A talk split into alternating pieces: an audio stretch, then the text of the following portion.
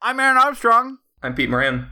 and we love to watch. We love to watch Geena Davis get a leading role, which is unfortunately rare as women over 40 start to be phased out in Hollywood.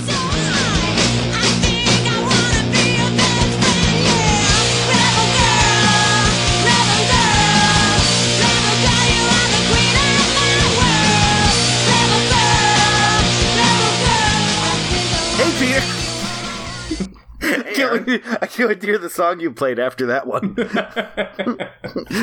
um, The lime in the coconut.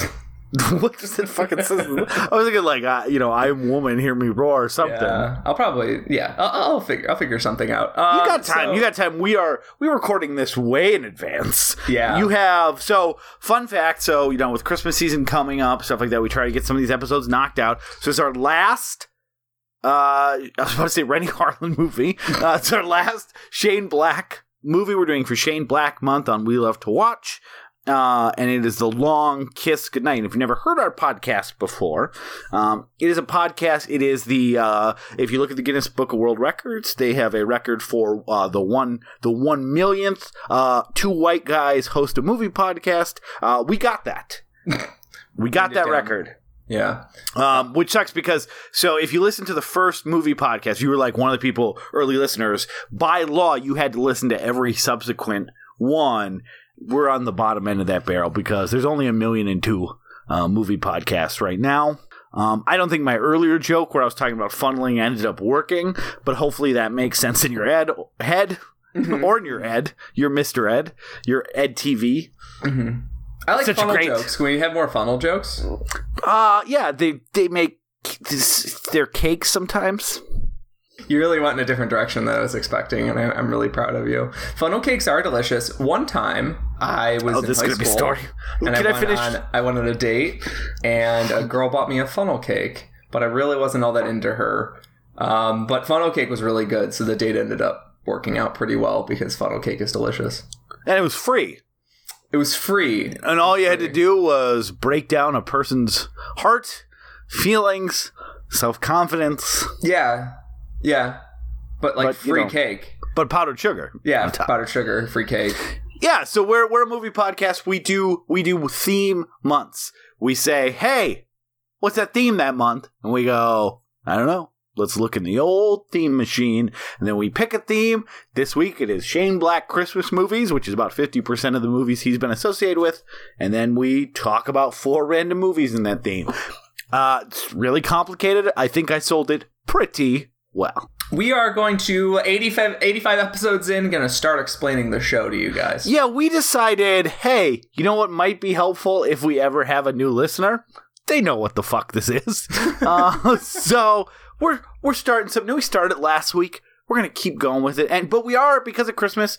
We are, as we mentioned, really pre-recording these things. So uh, right now, this is uh, it is uh, November sixth, uh, 2016, and we're we're pre-recording uh, the episode now. So we're we're uh, we're excited for Christmas. It's still a ways away. We're excited for the next president, who's definitely going to be Hillary Clinton, uh, Mm-hmm. and we're, just riding high mm-hmm. on life. and Baby New Year is going to be carried in by Hillary Clinton on that fateful election night. And Aaron, do you think that at any point in the next year, Nazis will march around the nation? Honestly, I know the word gets used a lot, mainly in reference to a movie called uh, The Princess Bride. But I'm going to say that is inconceivable to me. I mean, they're a punchline in video games and in movies. The idea that they could become some sort of uh, re-legitimized political force and say, I don't know, the New York Times would run articles getting to know your friendly neighborhood Nazis. That sounds fucking insane to me as someone from November 6th, 2016. Because the New York Times is a liberal rag, and of course would never ever stoop to giving Nazis a mouthpiece. No, I mean, just the concept on its face is embarrassing that you would even bring it up as a question. Yeah, I, I, I'm embarrassed, frankly. Um, so this episode is going to be on a little movie called Long Kiss. Good night. Uh, so so the Shane Black guy, he's got two movies with Kiss in the title. You think this guy likes to smooch? Is this your? Are you trying to backdoor in a quiz? Just letting you sit on it a little bit. um, I mean, most. I think most people like to smooch, and if you don't, that's fine too.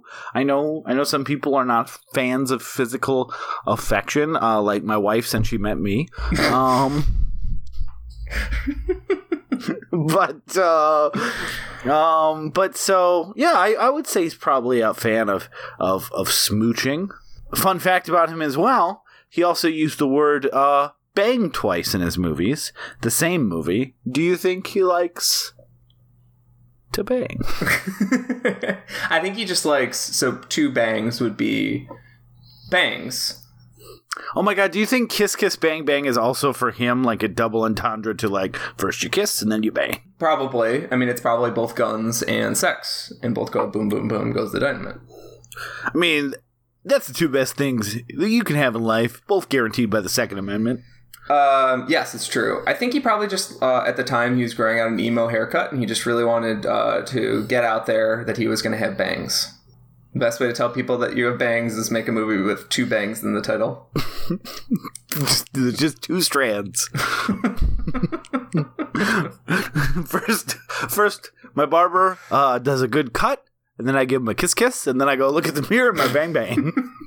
then you give him, you got to give him other kisses. You do, you, you do side kisses. You do like great work. Uh, I mean, he's from L.A. It's an L.A. thing.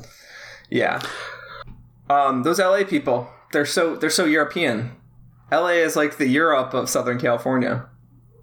Oh my god, that blew my mind hole right open. Well, put it all put it all back together so we can do the show. We're Oh, okay. just a few Hold on, let me in. let me do that. Hold on. Yeah, do uh, whatever Jackie O was doing. Just get all your brains back in there.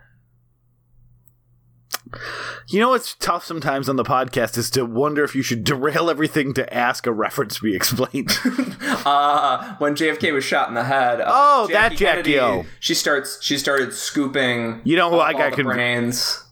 I got Jackie O confused momentarily with Sandra O. I'm like, what? So the the person from Sideways, like, so there was a kind of a long pause where I'm like, okay, I'm gonna get there. Let me think of other movies she's been in. Sandra So O is short for Sandra Onassis. You're right. yep, it's all the same family. She's the last living Kennedy. yeah, yeah, that's how Connecticut works, people. But people don't think Uh, of it because of racism. For shame. Um, so yeah, so we are pre-recording this. It's actually December sixth, twenty seventeen, that we're recording our last Shane Black episode. Uh, I think it's been so weirdly we've got to record all these in a eight day time span, um, and I've had so much fun. I'm actually. It really feels like it went by quickly for me because it literally did. Um, but uh, I'm Because I'm of the I'm facts bummed about passage of time. because normally we would record over a time span of 28 days. Instead, it's been eight days. So, uh, quick math. Uh, Zach was on last week. He could have helped. Uh, but I would say it's somewhere between 50 and 100 uh, less days. Uh, and, um, and so, yeah, it's, it, it has gone by quickly. I'm kind of uh, bummed to to end so quickly. There's not a ton of other Shane Black movies for us to do. We may do another month, or we may just try to work them into into other months here or there. But this this has been so much fun, and really my favorite revisit is is this one, uh, The Long Kiss Goodnight. I haven't seen it since I watched it for the first time when I was in high school, so late '90s. Um, I I really liked it then. I loved it now. Uh, so what I thought was going to kind of be a after three big guns, a little bit of a whimper of an ending. It turns out I think this will be a long, good kiss into 2018. Thank you for sort of setting up our 2018 uh, with a smooch um, from Geena Davis, who's going to give us all the long kiss goodnight, which I think might be a bullet from a gun. Oh, you think so? I think I think I think this is sort of a lethal weapon situation where it's not all that it seems on the surface. Let me check my data processor here. See what it comes up with. Uh, Please do. Beep boop boop boop beep I like that you programmed it to sound like you saying beep boop boop boop beep. Beep. Oh yeah, no, I record all my own uh, tones in my phone. Um, ever since I learned how to do it through podcasting, I'm like every one of my noises is going in here. You should see what a voicemail sounds like. It's me throwing up. There's a special hell that's uh, just every voice you hear is your own. I've the thing is, I would be very prepared to handle that hell because I have to listen to my voice for hours every single week. Mhm. And what started out to be a chore is now slightly less of a chore.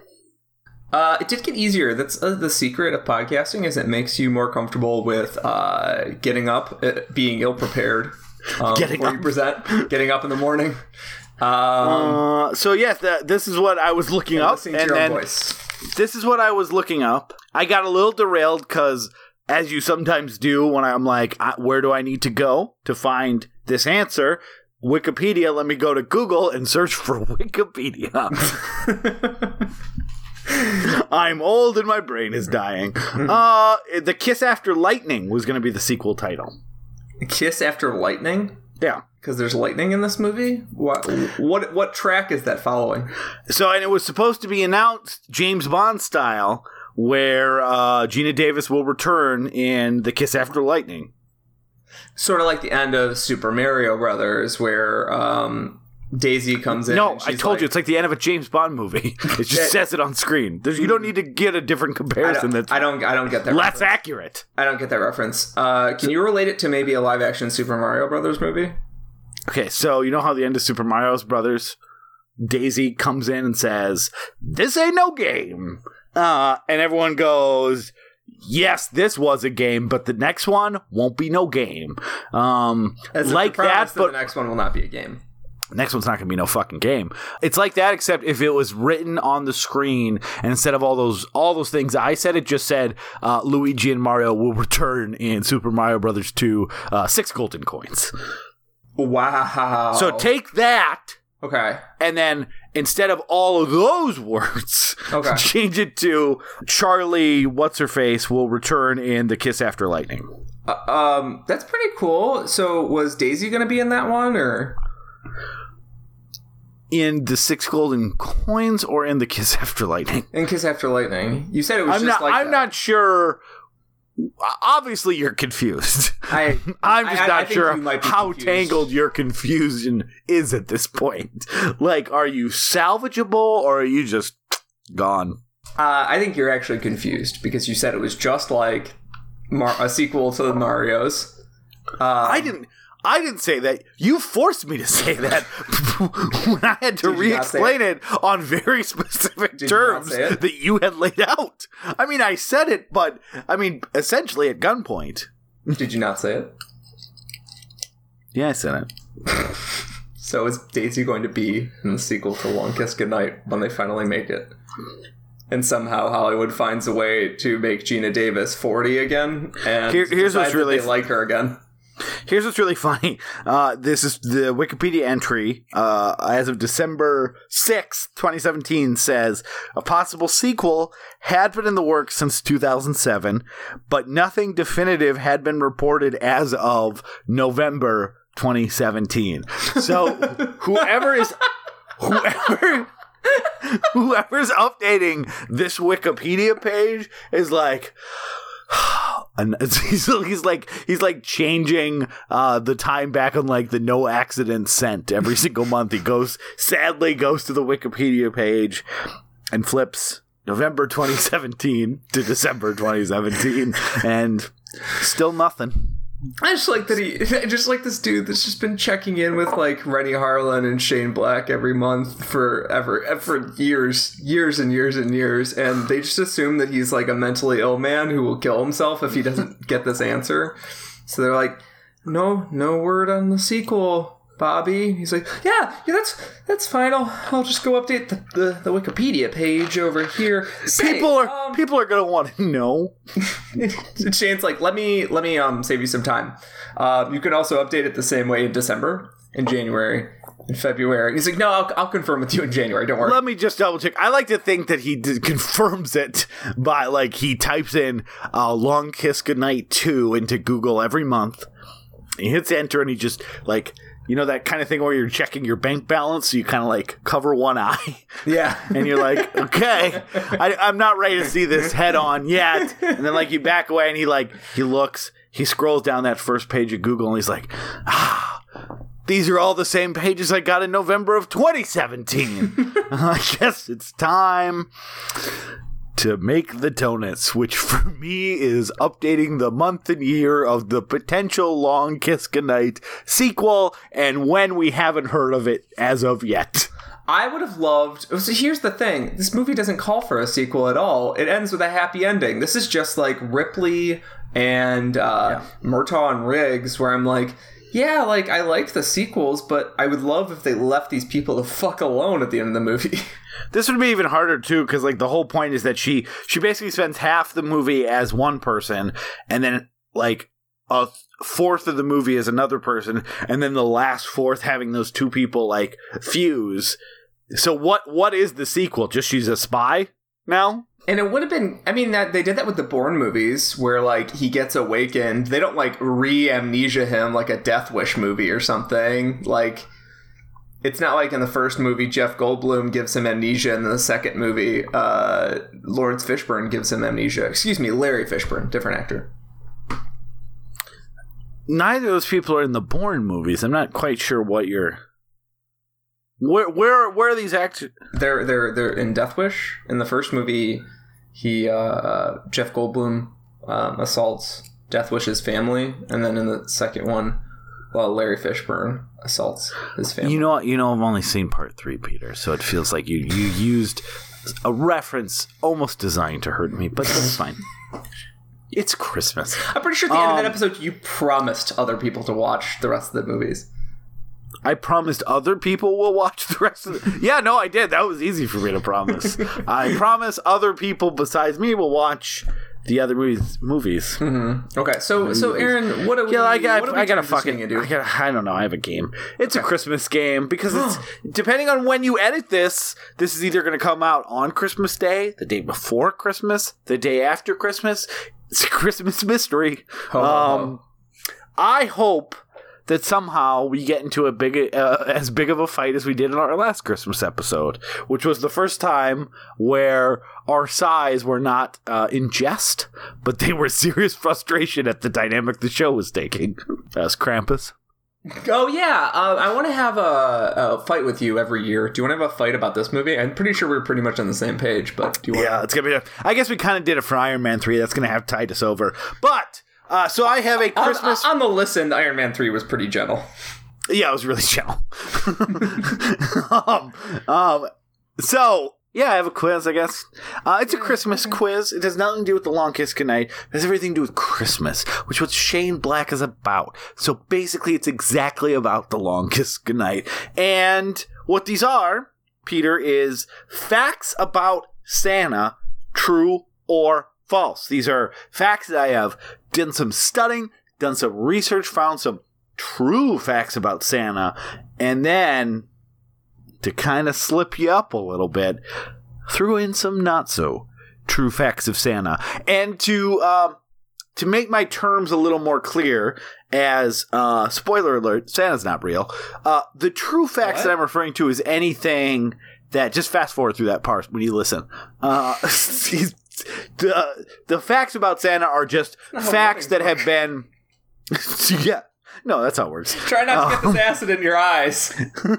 Yeah, just re- just rewind it, like funny games. Uh, the so these these are facts about the myth of Santa, the person inspired by Santa, or Santa type stories across uh, different cultures. So yeah, that's what it is. And then you're gonna say true, or you're gonna say false. True. That those are the Well, I, that that that remains to be seen, so I can't answer that one as right or wrong yet. Um, but we'll circle back to it after all these questions and see how you did on that one. Uh, you ready to begin? Uh, Santa facts.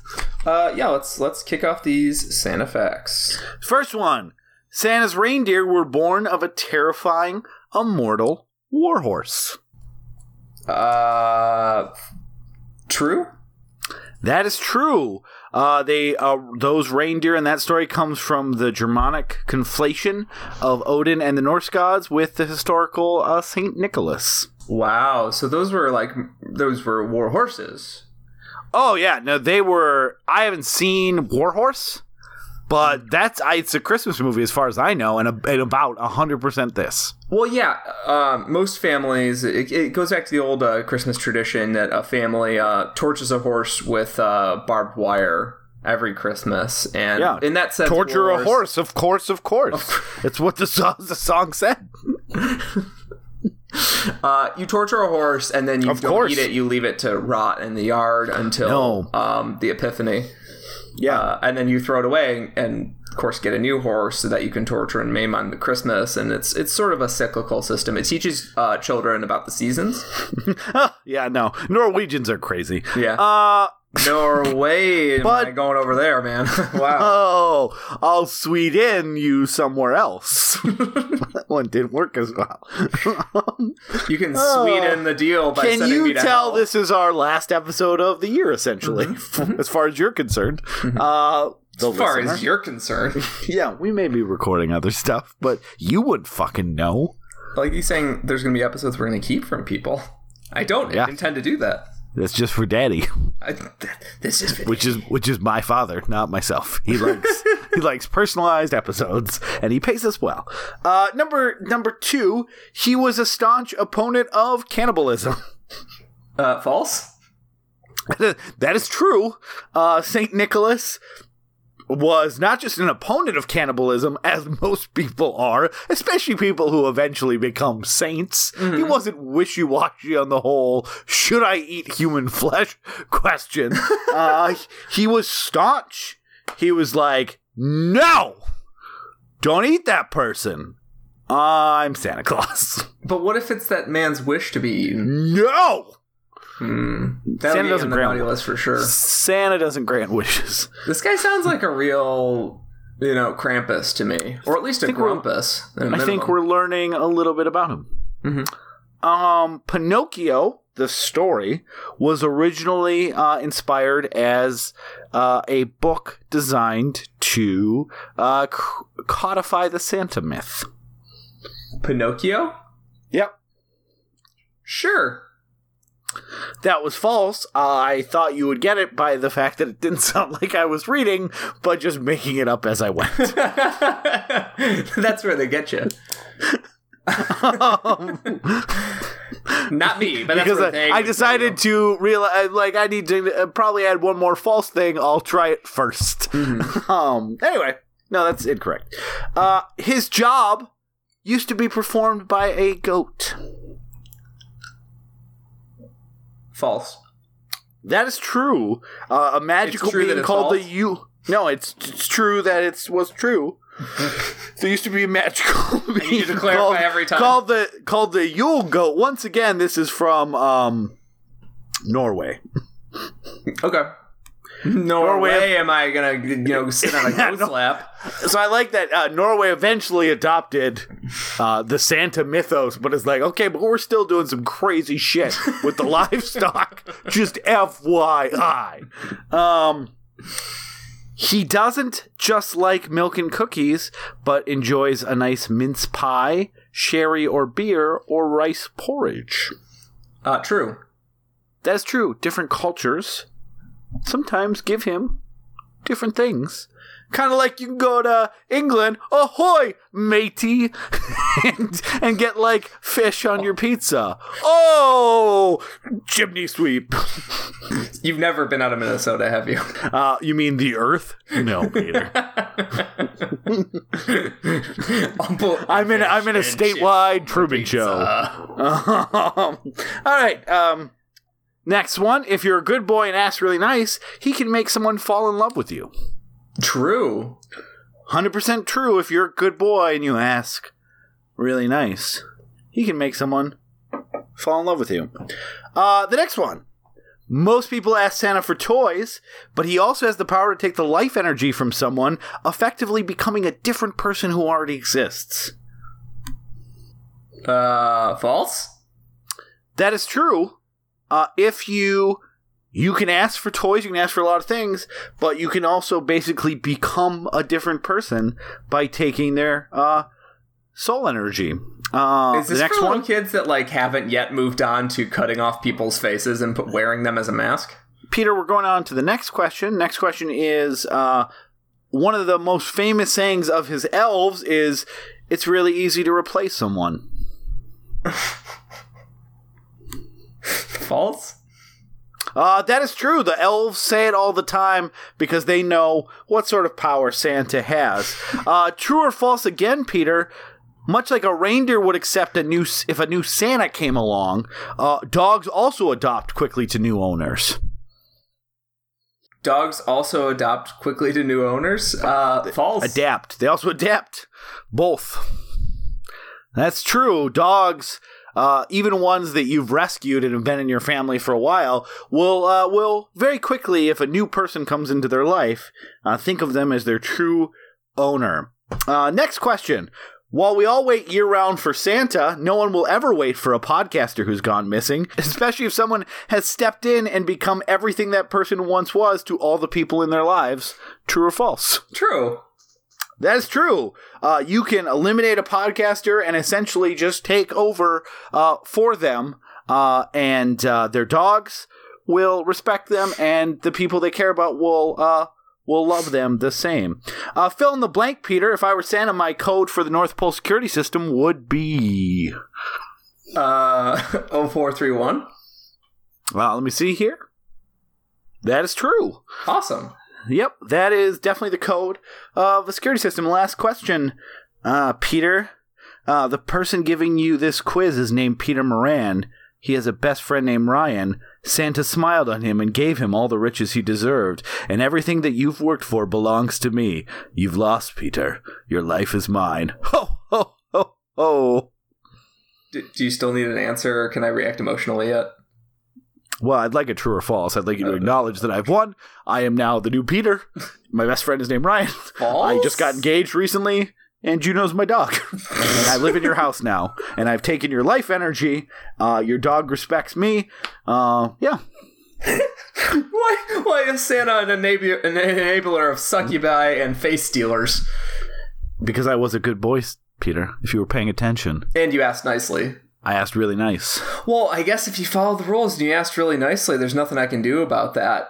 Um, No, there's not. do I get like? Is this a? That was me this like smack. that was me switcheroo? knocking you unconscious. Oh, okay. No, remember, because your podcast is going to end up dead. No one will miss you. I would love to be um, gone and uh, definitely forgotten. Uh, you want to be gone 60 seconds? Because you're out of there. I want to be gone, baby, gone. So yeah, that's the quiz. There's no more Peter. I am all Peter. Um, I have taken over his life. I've absorbed his skin. I'm wearing it right now. Um, Merry Christmas. And a Merry Christmas to you. And if you can hear me right now, if I even still exist in this mortal plane. Didn't hear a damn thing. Uh, do you want to talk about um, the long kiss? Uh, good night, myself. Yes, I would. Very much. I would like to talk about the long kiss night. Thanks, Peter. Oh, you're welcome, Peter. in a one horse open sleigh. Now that it's Christmas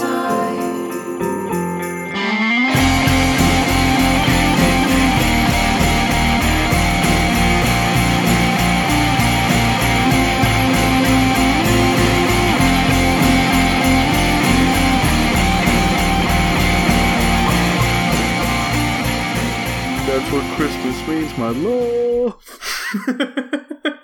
Are you Josh Groban? The Grobster? Uh, the Groatster. The Grobster. Wouldn't, wouldn't he be the Grobster? Isn't that what I said? You said Groat. I did not say Groatster. I think you also said the didn't say. I also didn't say Gropester. What'd you say? Well, Grob. You gotta hit that B really clear. Grobester. The, yeah, Grobster. The Gropester. Uh, so, anyways, a long kiss, good night. Aaron, you are on alternate taglines, and I am on recap. Are you trying to tell me you want to move along uh, with not trying to give Josh Groban a nickname? The Grobster has been given but his name. but Peter, it's Christmas. All right, little Aaron. I would love people don't use that enough like in adult life. I Mhm. feel like like if you go to a gas station and try to steal something and they're like uh we're calling the police and you're like, "Aw, but it's Christmas." I feel like you get them to not call the cops for like an extra five minutes off that. He's like, all right, but if you're not across the border, Aaron, where are your reports you were due at the end of this month? Ah, it's Christmas. like you're getting more like nasally and awful as you go. I think some of the childlike appeal is is, is draining out of you. Weren't you going to pick up the kid from daycare? Ah, it's Christmas. it's Christmas. she lives there now. oh man! Do you think Oh, yeah, that's Santa? right. Do you think Santa gets to pull that excuse? Hey, aren't you going to wake your fat ass up and go deliver these presents? It's Christmas. Oh, but it's Christmas. Oh, but it's Christmas. oh man, Santa impressions? Are you fucking kidding? Oh, Guess the what? fans must be going nuts. This is the new Christmas gift Can you imagine for our fans. if Santa didn't grow up at the North Pole, but a little place called New York City? Probably sound like a little something like this. Ho, ho, ho, I wanted a pizza pie. oh, oh, but this isn't mozzarella. oh, get me the gabagool. I'm a walking here. I'm starting to just sound like an opera singer. Yeah. Oh. That's I mean, a more a more like cartoony Italian is an opera singer. And with a deeper voice because I'm baritone. Yeah. You're very toned. Um, so am I doing the recap? am I doing am I doing uh Okay, so first of all, we're we're calling it not 90 second recap. It's called quick recap. We called it plot recap last week, attempt to rebrand so people like fucking Marcus isn't like, I'm going to give a stopwatch and prove you guys uh, can't keep count of things very easily or have your life organized or have anything together or your finances aren't a mess. You know, all those things that are implied. Um, I just love how Marcus uh, really dug down to the bone for you and stole everything that he could have taken from you. I hope in 2018 you can learn to forgive him. I agree. He did steal everything he could have taken with me, which is my hosting slot on this podcast. Mhm. You're reacting as if it was an infidelity, where you're like, it doesn't matter if it only happened one time. Well, I mean, I listened to the episode. You you guys fucked, right? like you know that like it was when you guys exchange- when you guys exchange tracks, I get the raw tracks, the pre-edited tracks. Oh, tracks. those tracks here. were raw. yeah, they were raw. And! Ow! and you know what's raw after listening to them? Mhm. Uh, my heart. Your heart. Good. Thank you. I thought you were gonna go go blue. I I think red is the color your heart goes. Mm-hmm. It starts there, but it gets your, your arteries get pinched or something, or if you're rich, or if you're because you're blue rich. because you're blue blooded. Uh, being rich changes everything about you. Number one, blood color. this is the family feud. this is the family feud. What does rich change about you? Number one, survey says blood color. Da-da-da. That Um, might be a Price is Right. Um, theme song. All right. Anyways, alternate taglines. What if Renny Harlin directed Geena Davis in a action movie, but it was good? Those all sound like good things to me. I don't know what well, you're doing here. here here's the problem, and we're gonna talk about this. Renny Harlin, the year before, literally, full name. Re- I'm saying Renny Harlin. It's Renaissance Fair Harlequin. No, we're not doing that this whole episode. um, so, literally, the year before, you know how like years are like if you just name a year, they're everywhere. Like this was like a year, and then right before the year, right next to it, right next to it, was a action movie starring Geena Davis called Cutthroat Island, directed by Renny Harlin. People fucking hated it. Uh, people tend to love pirates for some reason. They really love like sea thieves. Um, And uh, people tend to love Geena Davis, an adorable person, America's A sweetheart, for wonderful time. person.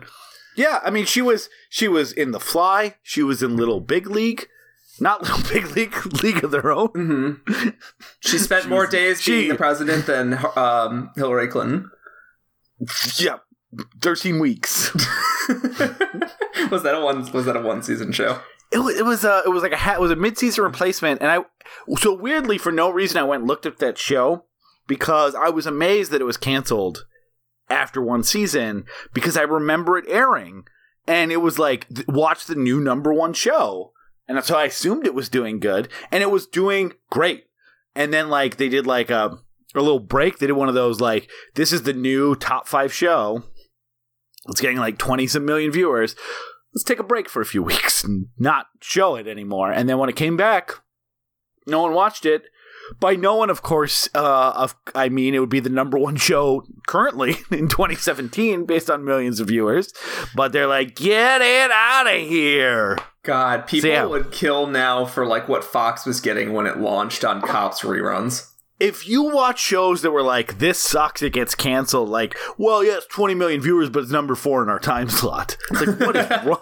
Like, what used to get canceled, like, even like 15 years ago is insane. And Commander in Chief is one of those. Like, uh, you know, they talk about like Crazy Ex Girlfriend. I know it's not on ABC, but like, it's not even hitting a million viewers. And they're, it's the lowest rating scripted show. And they're like, yeah, but it's good. So we're going to. We're gonna Yeah. keep letting that go on forever. Uh, Geena Davis, who I, I absolutely love, I adore. Uh, she is in The Exorcist, uh, the Fox show, which started out like amazing. Now it's just kind of like fun, fun, good horror TV. Build as a character and change as a character as the show goes on, and like it's a very stark difference from like episode one to the last episode. It reminded me a lot of this, where like you know being sort of like timid and being sort of like you know really uh, human and like trying to put themselves off as a family person and then being like really aggressive and really ambitious and really dominant like her getting to do she Geena Davis can somehow do both halves of those even though she just like looks like America's sweetheart. And you know it's a really good example of that this movie which where she does get to play both the awesome badass and the um the more uh loving uh mother more delicate more uh um vulnerable uh character. And the movie is Uh, weirdly about her balancing that not subsiding Charlie. The movie is not really about her killing Charlie. It's it's it's about her taking in the parts of Charlie that work and abandoning the sort of cold distance and like the like you know hatred of feelings that Charlie has. Exactly. Um, and a couple things before you get into the quick recap uh, to set up kind of where this movie was. So this movie was considered a, a huge bomb. It did actually make money, but um, it was sort of a financial failure for New Line. So you kind of have this this this double thing that that happened. You have uh, Geena Davis and Renny Harlin, who were married at the time. Uh, Renny Harlin, of course, of Die Hard 2 fame. Uh, I think the Nightmare on Elm Street 4. But he was like, he was kind of starting to become a big action director. And he was married to Geena Davis, who is awesome. And they were like, let's make more female led action movies. And then they star in. They create Cutthroat Island, 1995, considered not just one of the biggest bombs of all time, uh, but one of the worst movies of all time. And then, unfortunately, uh, this comes out after it. Shane Black was actually really pissed that that's that was kind of the order that this occurred because he felt like that and misleading trailers really hurt this movie for him. And then on top of that, you have New Line Cinema, which creates the long, which is the uh, studio behind the Long Kiss Goodnight, and they are finally trying to make the jump from independent studio that creates small budget movies to big budget A list Hollywood star type vehicles where they are competing with the big guys and they invest in three movies. One of those movies is The Long Kiss Goodnight. Do you know the other two movies, Peter? um Deep Blue Sea Nope. Cliffhanger New Line Cinema. I don't think those are New Line Cinema. I think I think the Cliffhanger's Touchdown and Deep Blue Sea might be. I don't think it's New Line either. uh The Exorcist the beginning The Island of Doctor Moreau. Oh, oh, so these Which- are things he didn't actually do. Okay, Yeah, No, not Renny Harlin. So sorry, New Line Cinema was trying to compete with the big boys and not just invest in mid-budget or low-budget movies, but A-list stars, huge budgets, really make a play for uh, for the big leagues, and they they invest in three movies. One of those is The Long Kiss Goodnight, which doesn't do that well. The other one is The Island of Dr. Moreau, which is considered a massive bomb of epic proportions on every level, uh, proportions.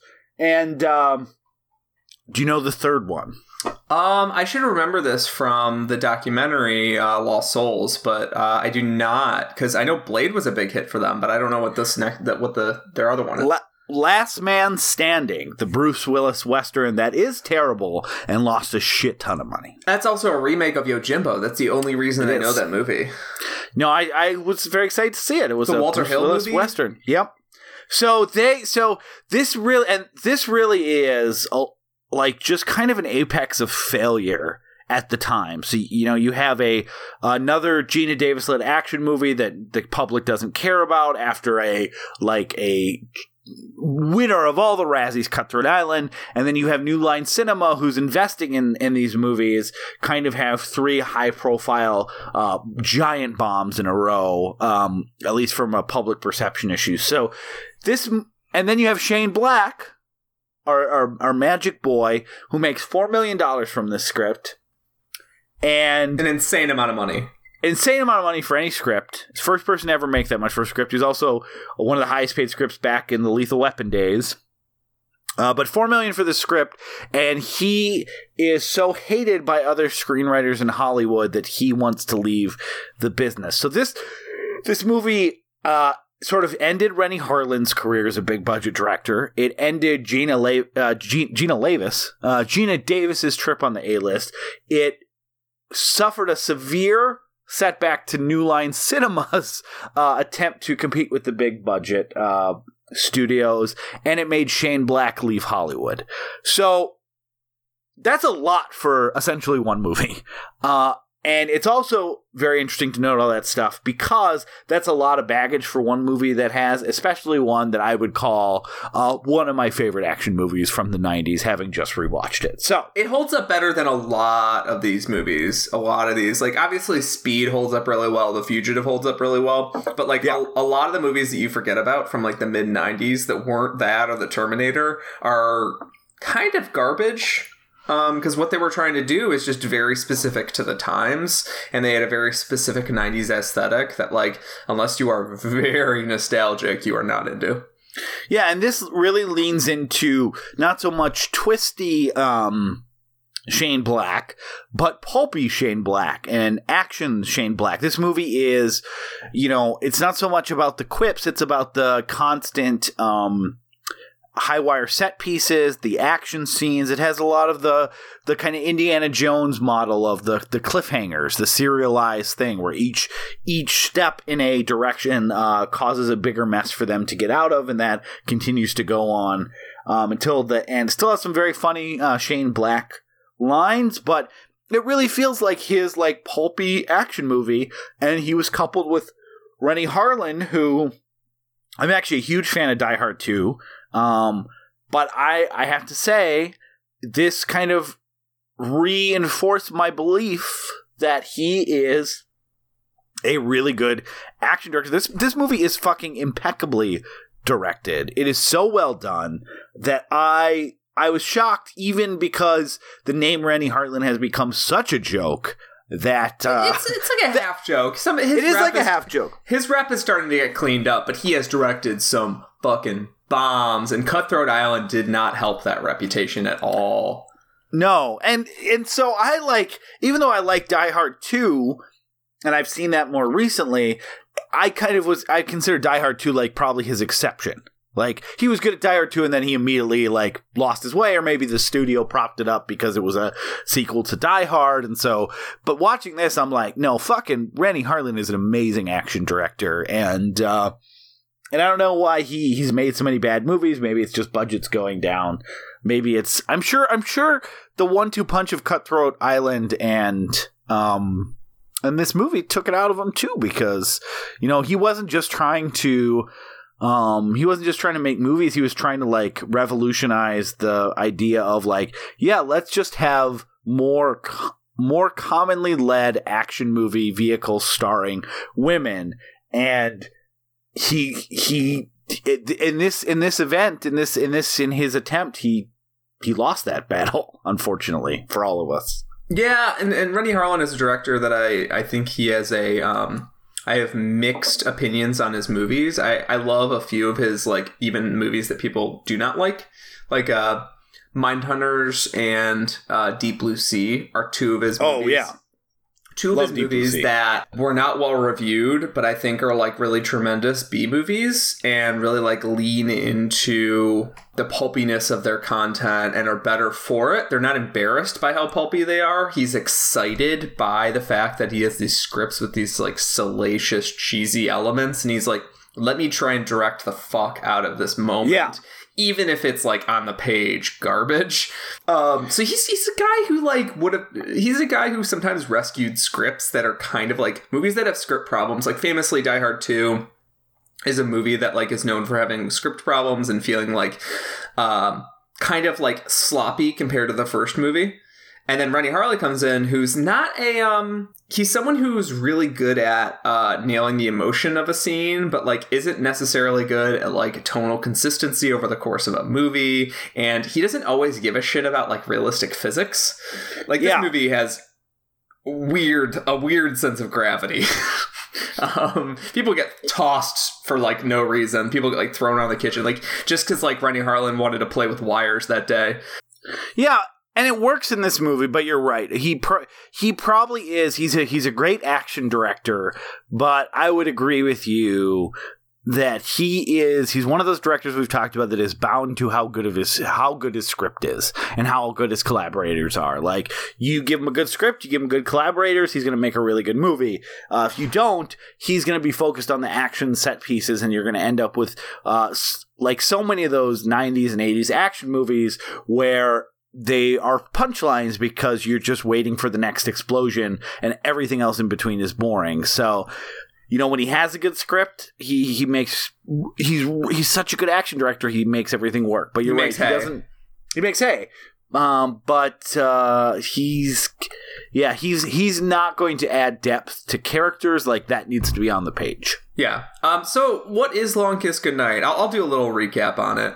Um. Long Kiss yeah let's Goodnight. try it out let's see how a quick Let's see how recap goes. goes Uh, movie begins with uh, Geena Davis is a small town sort of like uh, combination trophy wife, but also like ambitious mother who like wants to like um, get reach out into her community and get involved in like parent work and like making friends with people. And she seems actually genuinely really happy doing this. well she's a teacher too right She's a teacher. She's very like civically focused in a small town uh, in New England. Uh, weirdly enough, this does this is like very not Shane Black. Like Shane Black is a very like West Coast guy. So the Yeah. idea of him finally getting to make a Christmas movie that is set in a time where there's snow and a small idyllic town, very like Gremlinsy or It's a Wonderful Lifey, like art a very artificial seeming small town the, it, Shane Black getting to play in that territory is really fun.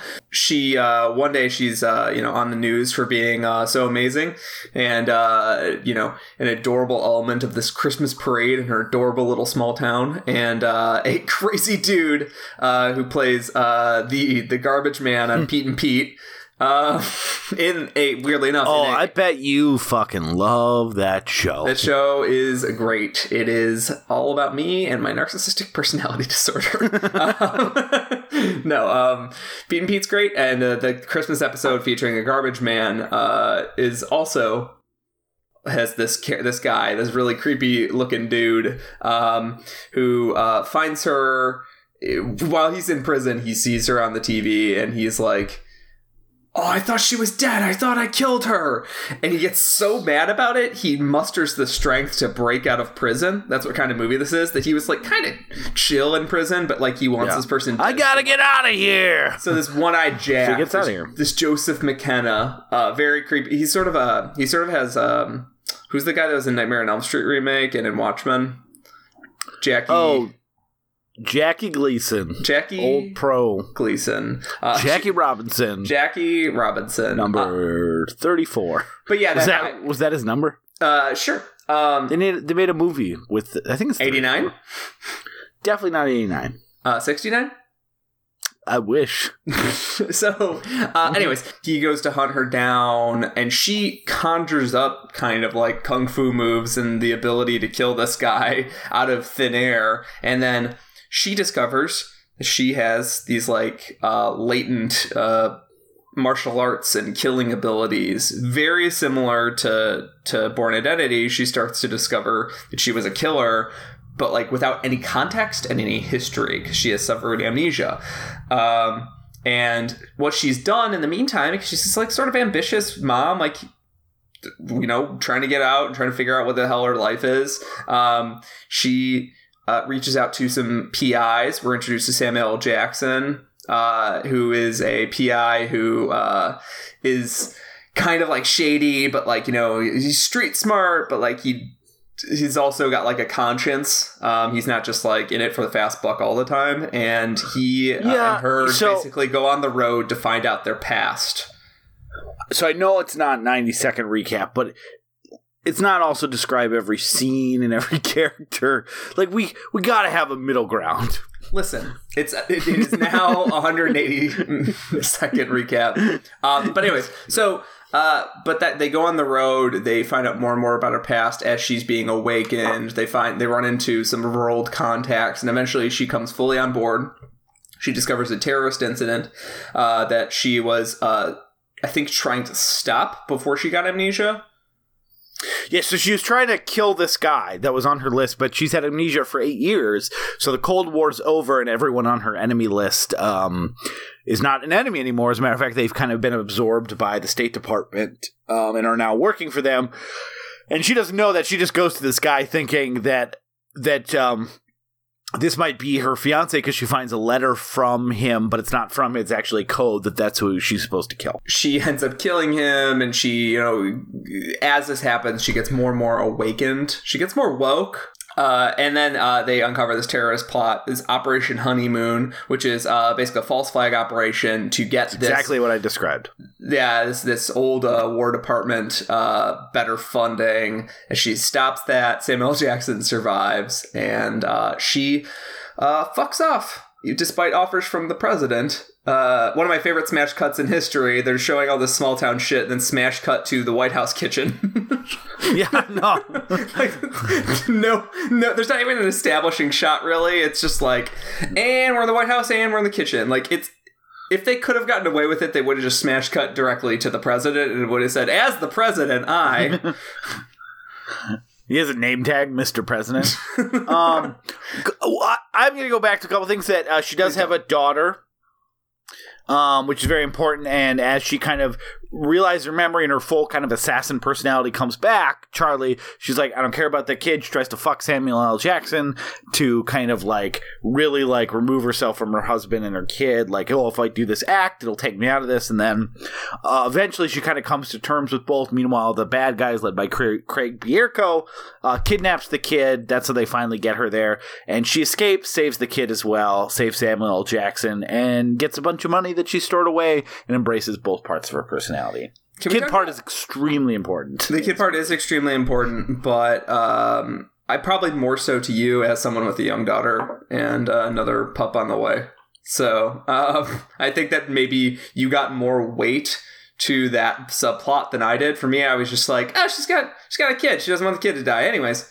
Um, no, I think it's actually just important to the movie. Okay. Um, like that's her that's her connection. Like without without the kid, she would have just became Charlie. Like it was clear that even though she has a good relationship with her now husband, the thing that tethers her and the thing that you know because she's locked in an icebox with the kid, and like she decides to it becomes a motivating factor for her when she's at her lowest point to uh, figure out a way out of the situation to save to save her kid. So I, I do think it's very important to her coming to grips with as she tries to ignore the kid, as she tries to like uh, throw the pictures in the garbage.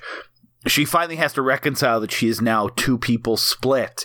And the way that she's able to reconnect those two is literally having the kid that she's been trying to ignore and like won't call it Christmas locked in a freezer with her. And she has to face that um, she can't continue to exist as two people. it is something that is very easy to miss because Shane Black movies have this beautiful power where um, there's a ton of shit happening, and yet you never really feel lost because Yeah. he's very good at reiterating what's happening without falling back on repeating dialogue over and over again. Like he's good at like telling you the story of what's happening um, as you go.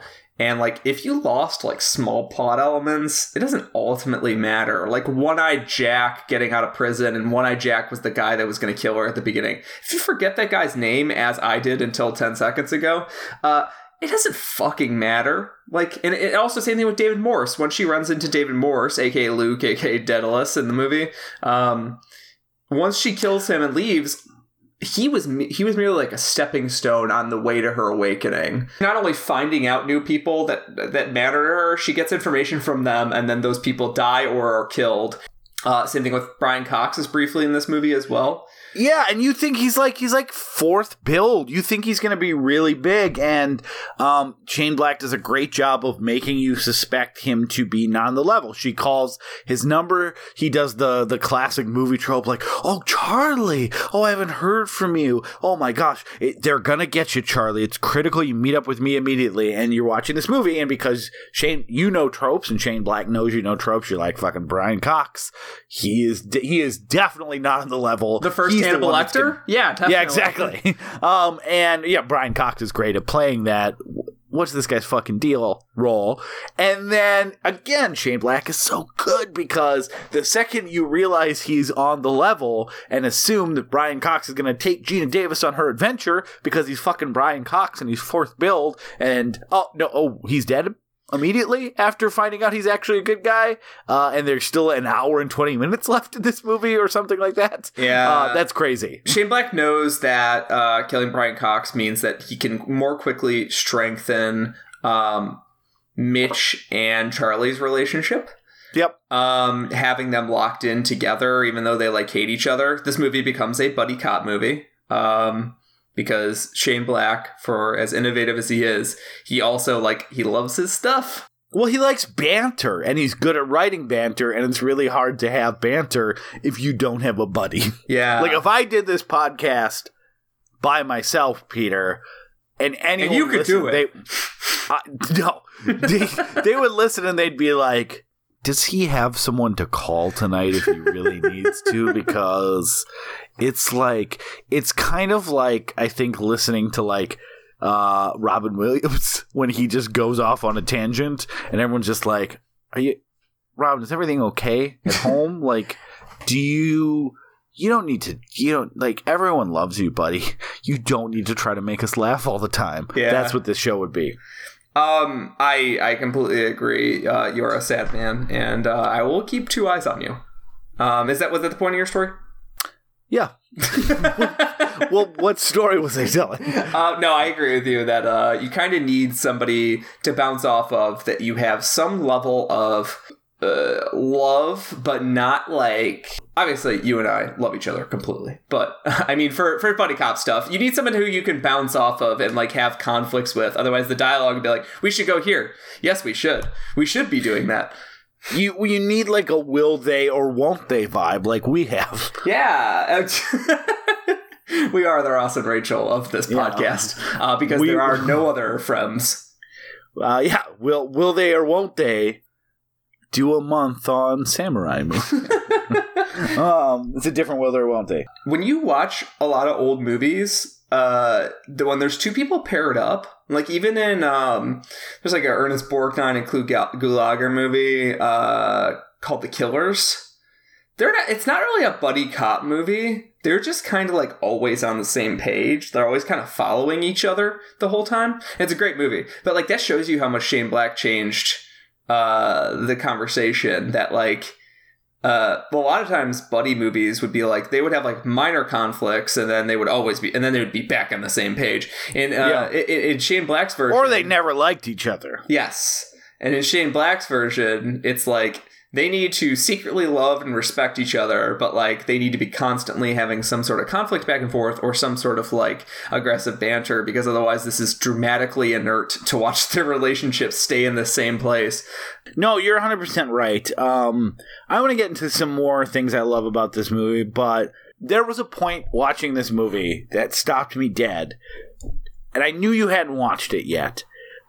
And I was so tempted to be like, Peter, I need to tell you what happens in this movie, a part of this movie, because you're not going to fucking believe it happens in this movie. I want to talk about that for one second. Peter, do you think Shane Black did 9 11? because there is a point in this movie where the government's plan is revealed. They say we couldn't fake 4,000 people's death. So we're just going to do it for real to get these war powers and our budgets increased.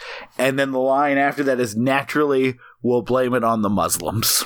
People started full on mass started blaming stuff on Muslims after 9/11. So like the connection is very clear, but like before then, like we could have we blamed lots of stuff on them and we we had we had the whole dealings with uh, Iran's government and how we like put a guy in place and Yeah. they took him right on down. Like so But also, he like got the number right that they needed to kill to get the budget. it's like 4,000, right? He says 4,000. Yeah. We couldn't figure out a way to fake 4,000 people's death, so we just have to kill them for real. It is. Naturally, we'll blame it on the Muslims. It is some eerie shit. And if I want to admonish anyone in this podcast, and I never thought I'd say this, if I'm being completely honest, because they did their research and they were they put it all together. The the makers of Loose Change, it was it was tight that movie. Like it was like clockwork. Like you couldn't punch a hole in anything. And now having seen this movie, I'm like, guys, how did you miss that Shane Black was clearly the mastermind of 9/11? That's why it's so good. That's why it's so it works together so well cuz Shane Black He was hiding in plain sight. he was hiding in plain sight. And now I'm really reevaluating my opinion of of how smart these loose change guys are. Peter, Um so here's my here's my my thoughts. talk. Yeah, talk me. I down. think you're talk, thinking a little too one dimensional right now. All you're seeing Oh, is all you're seeing is is three-dimensional. Shane Black did 9/11. I agree. That is one facet of the situation. I mean, this movie proves it. Okay. Okay. Okay. Mind you, just a few years earlier, Oh, I'm a little film came out called Super Mario Brothers, wherein King Koopa He did a 9/11 too. he pulled a 9/11 as well. So you have to take in who has a connection to Shane Black from the Super Mario Brothers movie. Yoshi, Yoshi. Uh, Shane Black Shane Black briefly Yoshi dated once. Yoshi in the early 90s. He spent a lot of time in prison. Uh, it- it- and here's the third facet. Let's make this 2D. We're now we're on 2D. Let's yeah, well, 3D. space is 3D, and Space is 3D. is the only place they can hear you scream. Also on 9/11. Space is the place, especially in 9/11. Um, do you think they'll have a 9/11 in space someday? Oh, I hope so. I hope so. I hope space people get to have their own 911 scooping Because that means- hover packs. They think the life the life can't change up there. They think they think the life's perfect up in space. Guess what, buddy? We're pulling a 911. That means space. that space has made it. Mm-hmm. Like you Yeah. made it, space. You had your own 9/11. Yeah, and so here, think Although you this. called it blurp blurp bleep boop. space people. so think about this. Third Oh, I'm 911, thinking. I'm thinking. whatever that X Files show is, where they talk about crashing crashing uh, planes into the twin towers. That I believe was Millennium. No, it was the Oh, it's Lone Gunmen. Yep. lone gunman. Duh. With three of them, so it's ironic. So you think about Lethal Weapon, dir- uh, written by Shane Black. Guess what, motherfucker? He considers himself, Mel Gibson, Riggs, considers himself a lone gunman. Guess what? Murtaugh also doesn't want a new partner. Together, they are a lone gunman. Shane Black did a 9-11 with the lone gunman and Yoshi, So his ex-girlfriend. I'm not gonna lie. Whatever gender Yoshi is. I'm having a little trouble following this. If you could, Have you tried Please. getting smarter? no. Here's how. Here's what. Here's what helps me. if you could I'll take it. put together a YouTube documentary with different talking heads explaining all these points in great detail Mhm. while featuring exploitive scenes from an American tragedy. I think that would help me quite a bit. Put all these pieces you got going together because I like what I'm hearing. I can't think of anything that you're saying that could be proven false ever because we know a government did it, common knowledge, everyone knows it. B, I'm not going to read a book. um, yeah, um, books are uh, fallible. Books can be changed. Anybody can go in there. Anybody can go in there and change books. No, you can't change my YouTube videos. I have integrity. You got the passwords too. Yeah, I got the passwords. I have integrity. integrity and the passwords. No one can change it. and a sponsorship from this hot new company called Man Milk. Listen to me. Man Milk will make you a bigger, stronger man with a higher testosterone count. You will feel more fertile. You'll feel more Myrtle Beach. You'll be at Myrtle Beach more with Man Milk. You'll you'll uh, know who did 9/11 if you watch the video unrelated to Man Milk, except for they sponsor my videos. Uh, so that's in three things is enough. Man milk. Milk from a man. I'm gonna ready. Hold on, let me put some music. So, um, so my, That's my- the that's the we got a sponsorship and try to have goofy music every twenty minutes when we do the ads. Uh, so do you have Um, any so anyway, final so- thoughts on uh, Long Kiss 9-11? 9-11? I think it was bad. If I'm being honest. I'm Um, gonna double so- down on that. Also, very bad. So let's talk about some stuff. I, you know, this is this is a this is a like cliffhanger movie. It's an Indiana Jones. It's a serialized uh, adventure. Things happen, and then another thing happens. That's a great way to describe it. I should write Wikipedia entries. Uh, let's so let's let's just start going through scenes we love. Um, I love the ice skating action scene uh, where she's so she's going home. She needs a key from her previous life. She's now in full on um, Charlie an assassin. She uh, she goes to her house, her old house, with uh, her kid and her husband have left. And she needs a, a key on this necklace, and she gets it. And as she comes out, she gets the scene from uh, the or sorry, the signal from Samuel Jackson that guys were waiting for her there to kill her, and he speeds off, and she looks at her old uh, ice skates that she used to skate with her kid, puts them on, grabs a fucking sniper rifle, and starts skating across uh, this like frozen lake to to catch the bad guys chasing Samuel Jackson. And a that's a super unique scene for movies, and it's so fucking good. Um, yeah, because it is uh, Renny Harlin getting to do what he does best, which is um, Snow. snow. I mean, there's a lot of. I mean, I'm not even joking. There's uh, Die Hard Two is a takes place uh, at Christmas, um, obviously, and it takes place at winter. And there's so many good outdoor snow action scenes in that movie. Uh, that is true, and also, um, he seems to have a good sense of balletic slow mo movement in a way that Yep. like. In a way that's like not quite John Woo level, but it is like that similar sort of level where he's he cares more about the poetry than about the realism of a scene. He cares more about you feeling this um, sense of like epic heroes as opposed to um, grounded dirty fighting. So this is like this movie is very much like feels a good counterpoint to the Bourne movies, which were clearly done as a counterpoint to the '90s um, sort of. Uh, Big bloated '90s uh, action adventure movies. The Bourne movies were done like let's cut this back down to the bone. But like this, it feels like a nice counterpoint to that, where it's like all of a sudden she's awakened up these new building, these new abilities, and it feels like she's like learned to dance again, as opposed to she's learned to Yep. kill again. um, and and uh, and like so uh that scene is really great because it also like elaborates how good he is at uh shooting shootouts that is his it is his forte. This isn't one of those movies where you're like you know like oh it's a you know it's a decent action movie or whatever but like whenever anybody started killing each other i had no idea what was happening. No.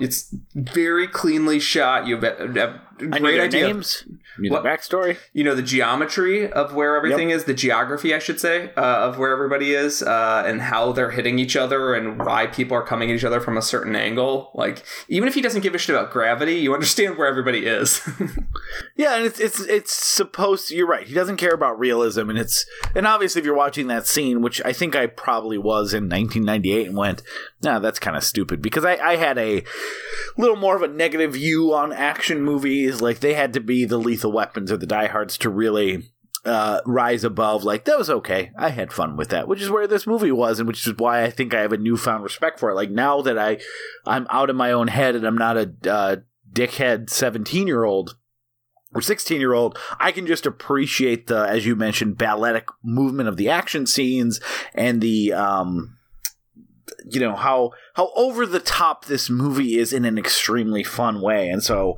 uh, yeah, one of the reasons I loved it is how uh, inventive scene after scene is, and how well shot all the little uh, components of the action scene, and how well they uh, they come together. Um, two things I kind of want to talk about that I think are related. That uh, is also is why the movie works so well, and one area that I wish that I, I think they could have improved it. Which is I I wish that they hadn't let the audience in so quickly on what was happening with Charlie. I you immediately know that she's lost her memory. That uh, she's a, used to be a super spy. People are out to to kill her. With, as you mentioned, when they flash to the kitchen in the White House and they describe everything. And I think the movie works a little bit better if the audience is a little more in the dark as to what is happening to this lady, so that you can go: Is she in on it? Is she not in on it? Like what what is happening? Um, I think that it is such a sweet movie that I like knowing pretty quickly. Um, that there's only like the second act, or you know, there's only like a middle portion of the movie, and it's a two-hour movie. It is. It, I think Yeah. it is a little overlong. Um, that is one of my complaints about the movie is it is overlong. The idea of stretching out that second act, where you're not sure if Charlie is a good person or a bad person, uh, is not all that appealing to me. But I mean, I Yeah. can see it being more dramatically compelling if you're like, is she supposed to be in on the plan or is she not? And all that sounds interesting. But like, I think at the end of the day, no audience would ever get behind her doing a 9 11. No. Um, it does though allow letting everyone know what's going on with amnesia uh, off the bat does lead to my f- my favorite and one of the very few like uh, we talked about last week, like Shane Black immediately undercutting any dramatic weight the scene could have uh, by like just saying exactly what's on everyone's mind. Where they have uh, Charlie's daughter talk to her friend about the fact that her mom has had amnesia eight years ago and doesn't remember anything before, and her daughter's friend is like, she has amnesia. I don't know. That sounds pretty weird to me. Yeah. Like, and she, they kind of have a conversation about how dumb this whole concept sounds, which is a great blackism. Great to call out immediately. Um, yeah, yeah, this is dumb and this is weird and it's hard to buy. Instead of you saying that to your friend after this movie, I'm to have someone say it in the first five minutes. It is a very um, confident, brashy move in a way that, like, sometimes, uh, you know, in Kiss Kiss Bang Bang, we talked about how sometimes uh, there is a. Uh, a self consciousness to him making fun Yeah. of his own concepts. This is a very brash, very focused move where he's just trying to uh, MST3K you, where he's like, Yeah. just put that all aside. It's just a movie, and guess what? I'm going to make you easily forget about that scene by having a really Yeah. charming moment where uh, Charlie sticks her head up into the treehouse and makes fun of herself. She's like, "Oh yeah, we need you know it's five minutes. Uh, come into the kitchen. Um, it's dinner time or whatever." And she goes, "But you have to come with me because I don't know if I remember where the kitchen is." Uh, Yeah. Char- I think, great line. I think Geena Davis is uh, the last person I would expect to be able to pull off Shane Black's sarcastic dialogue. And yet she's really good at it by the end.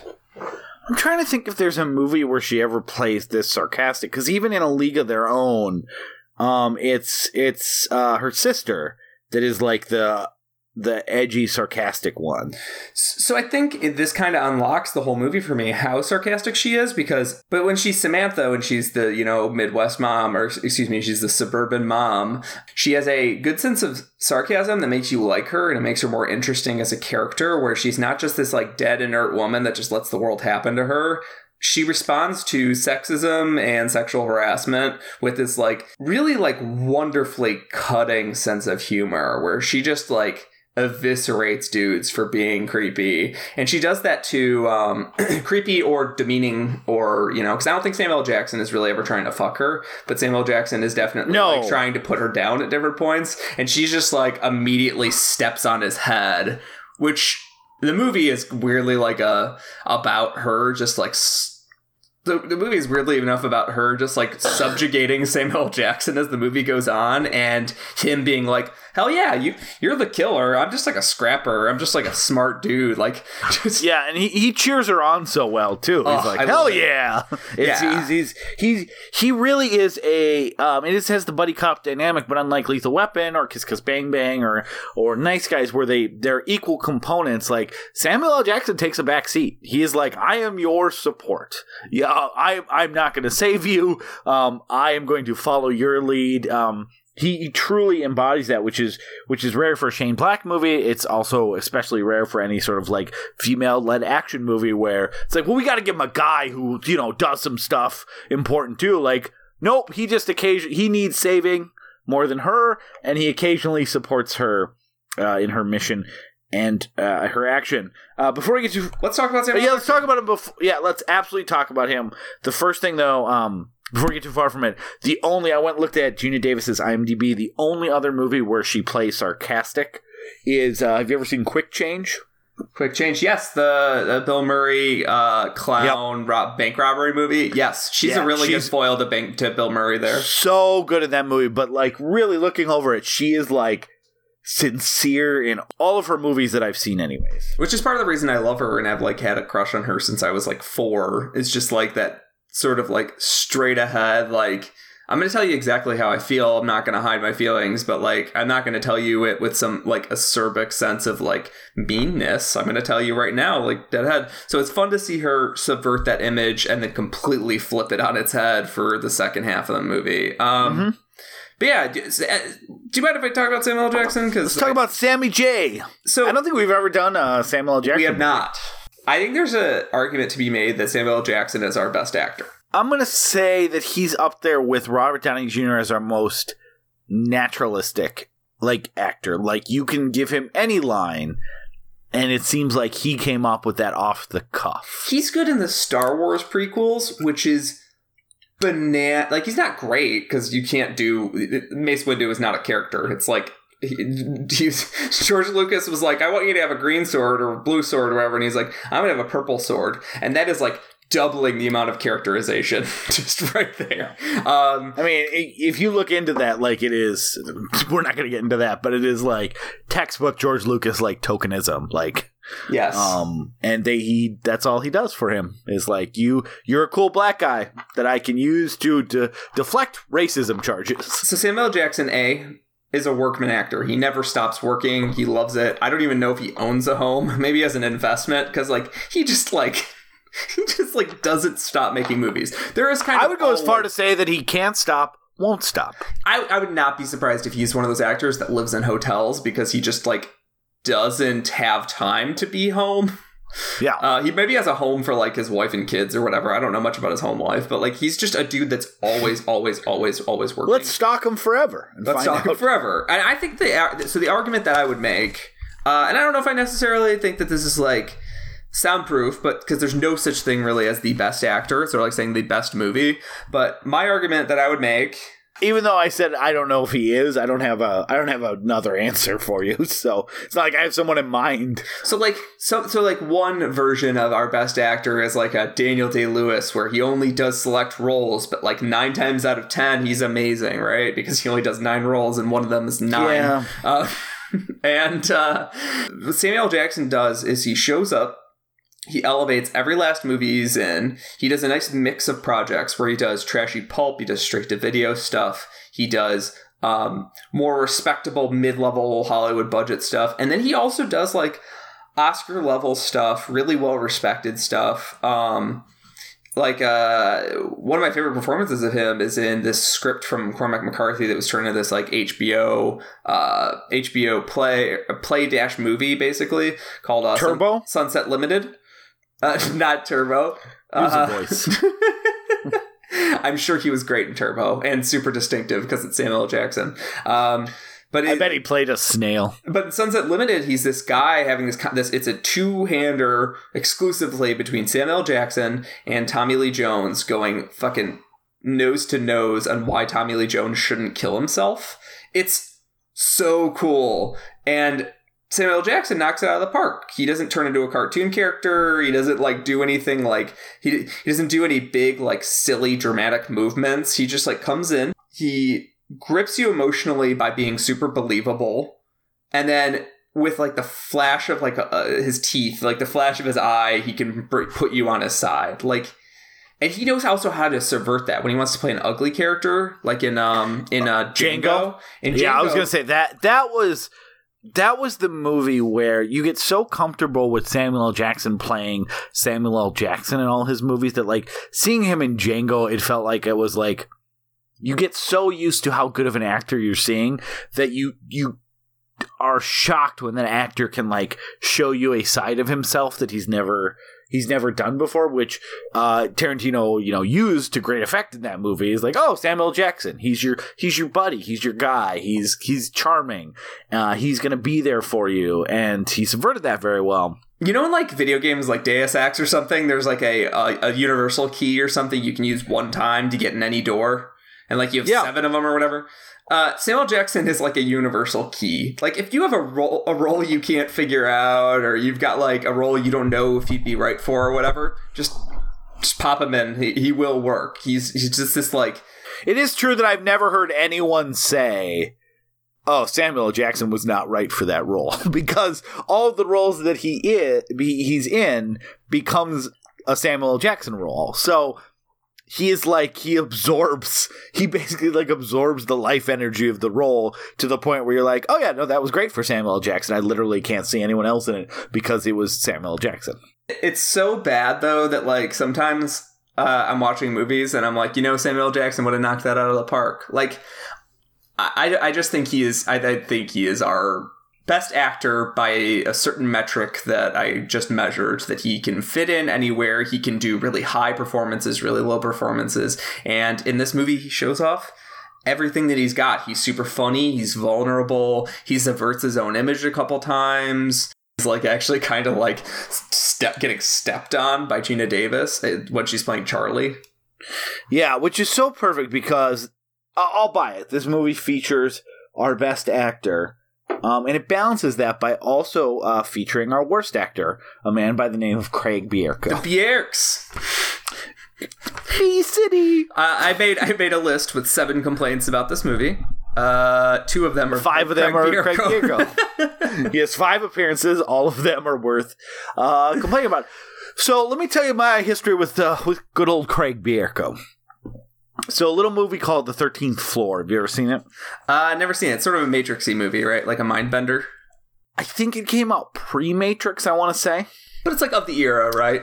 It's yeah. It's if it if it wasn't pre Matrix, it was like two weeks after the Matrix came out. Um, and I loved that movie, uh, conceptually, uh, scene wise. It got me with its twist. Really liked it. Could not believe that they had that bad of an actor in a in the leading role, uh, Craigie B, and it was unnerving. It was it was so bad. I think probably when I saw it, I didn't.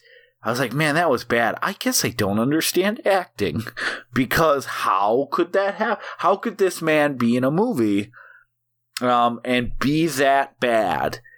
I must not understand what he was trying to do. And everything that I've ever seen him in, I've had a weird fascination with Craig Bierko, uh, especially because he's he's literally been in almost nothing. But he was he was like at a perfect time in my life where I saw him in like four things in a couple years, and I was like, why does this guy work? One of those movies was was this. Um, yeah, he was in Fear and Loathing in Las Vegas for like a second.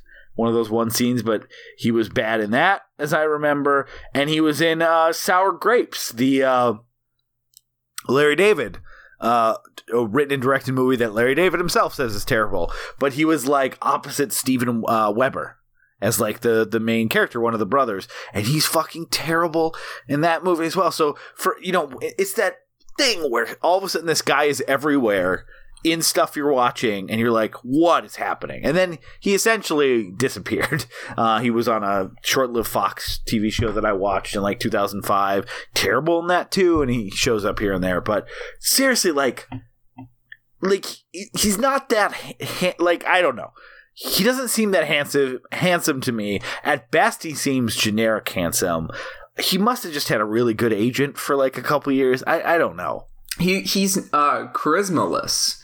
Uh, it's not that he's it's not that he doesn't have a handsome face or whatever. He doesn't have like a handsome build. It's that he's charismaless. So like he he has a very uh, and I say this as someone with an irritating voice. He has a very irritating voice. He's it's sort of um sounds like a teenager pretending to be an adult. Uh, Yeah. it, it's it's uh, I don't say this to insult the man, but like we're in the middle of I do. insulting him. Uh, I say it to insult the man. Um, but Thank you. He uh, that's that's my christmas present but he just doesn't know how to modulate well. Um, he is, I think, the ultimate argument that Shane Black is a um, get it or you don't get it screenwriter. You can find people like Geena Davis who 90% of the time get it. You can find people like Samuel Jackson who can make anything work. You can find people like Robert Downey Jr. who feels fucking made for the dialogue like that sense of smug sarcasm but like you don't entirely hate the character because he's funny yeah Craig Bierko feels like the ultimate argument that like you can't just hand Shane like Shane Black can never write community theater. No. like, you can you can't just like hand his dialogue to anybody. It will fall apart.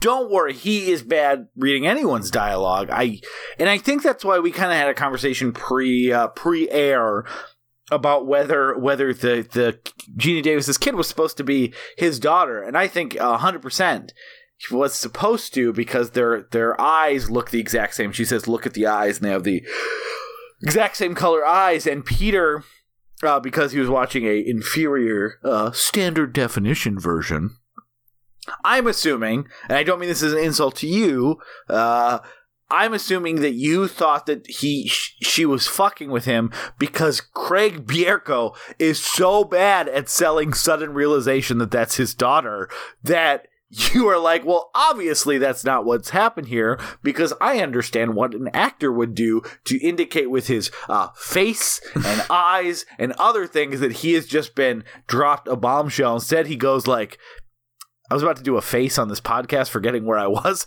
but he does like a he's like a what? I'm a sticker face.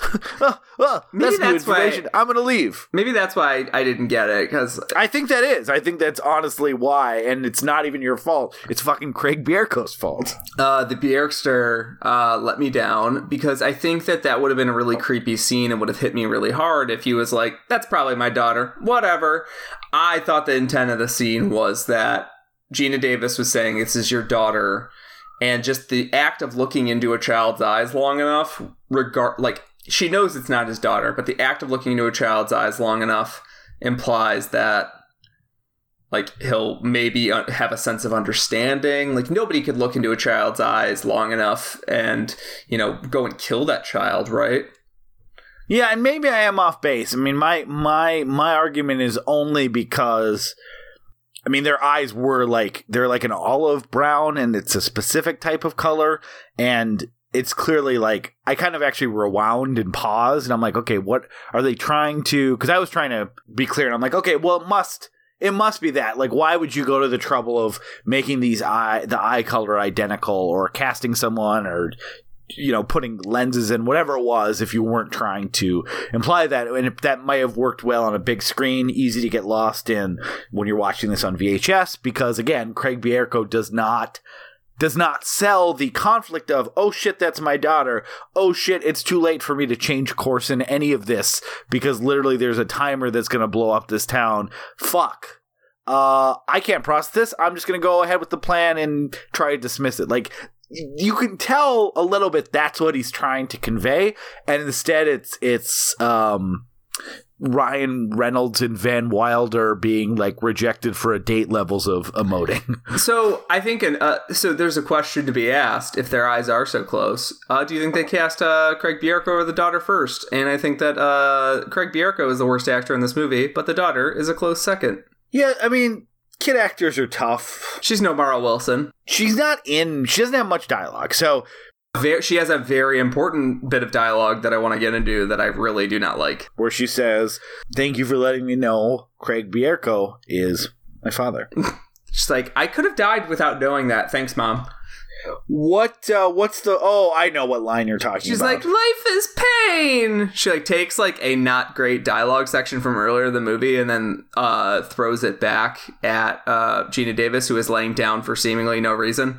Uh, it's just a, it's a bad moment all overall. it's it's weird, and my guess is it comes from Renny Harlin changing the ending because Samuel L. Jackson was supposed to die in Shane Black's script, um, and that didn't test well, and they kind of plugged in a new ending. So all of that, uh, it feels very unShane Blacky.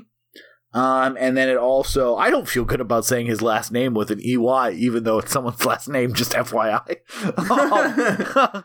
Uh, but, uh, it's it it feels very tacked on and it doesn't feel like the level of wit that Shane Black um, brings to it. And obviously, Renny Harlin did change the ending uh, considerably. So, if I'm gonna take a guess, I would say that that's that was his like oh instead of the pain of losing Samuel Jackson, the mom's fake dead for ten seconds. Can I talk briefly about the Samuel Jackson thing and how he, uh, how much I love their relationship? The first thing Yeah. that we see him do basically is he he's uh, screwing over a guy um, in a little con game, and then we think he's going to try and screw over Gina Davis. And then instead of watching him be conflicted about whether or not to screw over Geena Davis, we see him with his son, who he's like, you know, his, the mom doesn't really like him around. Um, I don't know if he like cheated on her, or maybe he was a shitty dad before. Do you have do you have a theory on what? It just strikes me as those kind of like divorce was huge in the 90s but it um it's such a rhythm in these movies that i guess not inferring necessarily from what's on screen here but just from watching a lot of movies in the 90s where divorce was usually a, uh major or minor plot point in in half the movies i watched it's i think it's the uh wife divorced uh dad because dad um, or husband is you know kind of a scammer and a shitty guy and I mean, wasn't he's going to always jail, there. right? We find out he Yeah, so jail. that and you know, but he wants to be a good father, wants to see her, but obviously, you know, she kind of rightfully is probably holding things close to her chest because it's like, look, you could disappear at any time, you could go to jail, you're not to be trusted. You know, I want my daughter uh, to have a relationship with her dad, um, but or son, is it son? that's son, son, right? yeah. son i want i want uh, i want you know i want this person to have a relationship with with his dad but i also don't want my son to be hurt in like one of the worst ways. You can be hurt by having like a parent abandon you whether um on their own accord or just disappearing because of you know decisions they've made in their in their life. So that's that's it that's the way the whole thing reads to me. Uh it does open the scene though uh, with him describing a toy, a kid's toy, to his son, Mhm. which is one of my favorite moments uh, in the movie uh, because he is clearly just looking at the box and like trying to uh, surmise from the artwork on this like Milton Bradley game what's all the different characters and what's going on in the board game, and it made me wish for a movie where Samuel L. Jackson just uh, describes what he thinks children's toys are uh, by looking at the boxes. It does sound roughly improvised because in it, it's a very cute scene after showing Samuel Jackson in such a grody scene where he's like Yeah. drinking in this like gross ass apartment after he just screwed a guy out of some money after he wanted to sleep with a prostitute or whatever. It's a Yeah. it's a it's pretty uh it's a pretty sweet moment and it's a very Shane Black moment to be like uh you know I know I just showed this guy's a scumbag but like actually he might not be. he's not an irredeemable scumbag. No, he has a lot of great lines in the movie too. Like uh, when he's Geena Davis is like cold in the car, and he's like, he, he's like, the you can hit that switch right there for the heat, and then she goes to reach for it, and he's like, but it won't do anything. It makes a really loud, Yeah. annoying noise that distracts you from how cold you are. Yeah, it's a great line. Yeah, and then he has a really great serious line, which is I think it might be after Charlie uh, hits on him. He goes, Oh, yeah. he goes, uh, "It's two days till Christmas. Call your kid." Because she Yeah. has uh, Samantha has has become Charlie whole. Samantha has to be you know to become herself or some conglomeration between the two. She has to go full into Charlie, uh, you know maybe just to survive, and um, she basically uh, purposefully abandons her, her family for a little bit and he helps get her Yeah. back on the level Yeah, that you know, no, don't don't use me as a way to deal with your pain. Like you are a person who I respect and who I've gotten to know. Like you are going through a tough time. I'm going to be your friend. Um, and he gets a great ending uh, too, where he gets interviewed on Larry King because uh, Charlie told the president uh, what a role he played, and so in this in this in stopping this incident that everyone uh, gets reported on the news, so he he gets a he gets a nice little triumph at, at, at the end where he gets to his kid gets to see him on TV, basically. Um, getting congratulated by the president for saving this this town. So that's a that's a great little, you know, nothing too obvious like getting back together with uh with his ex wife or anything like that, but just just like some, you know, probably felt pretty good for him. it's a pretty good shane black line he says i've always tried to be frank and earnest with women in chicago i'm frank and in new york i'm earnest Yeah, not surprised. Fucking Larry, uh, not Larry David, Larry King loved that line. yeah um and it's it's um he also has a great line um where he says at one point it's like you don't need me anymore which is really putting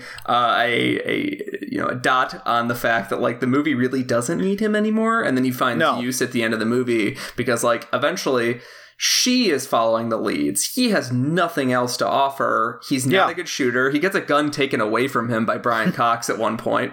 And he just ex- yeah he explodes out of the building is the only reason that he gets out. Yeah, Yeah. and it's a uh, it's it's a pretty pretty great line because it's the it's Shane Black saying what the audience is thinking. But um, so what do we what do we, we want to move to final scenes?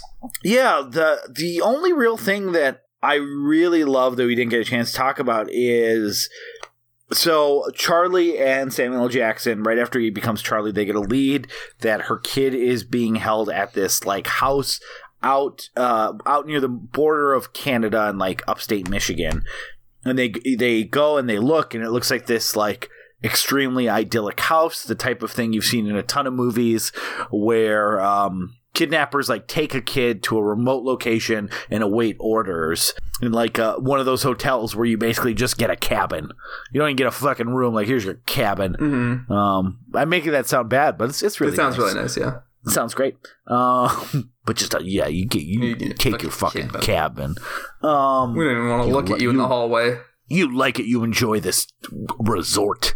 Um but it's you know but it's a very common scene from movies and shane black has a great subversion of it where she is about to go break in and kick and all of a sudden all these floodlights come out and the the cabin is actually like almost part of like a set that they've like set up a whole military around to trap her to come there and that was how they were going to get her which is which is so again we've said it so much this month Shane Black knows what movies we've seen.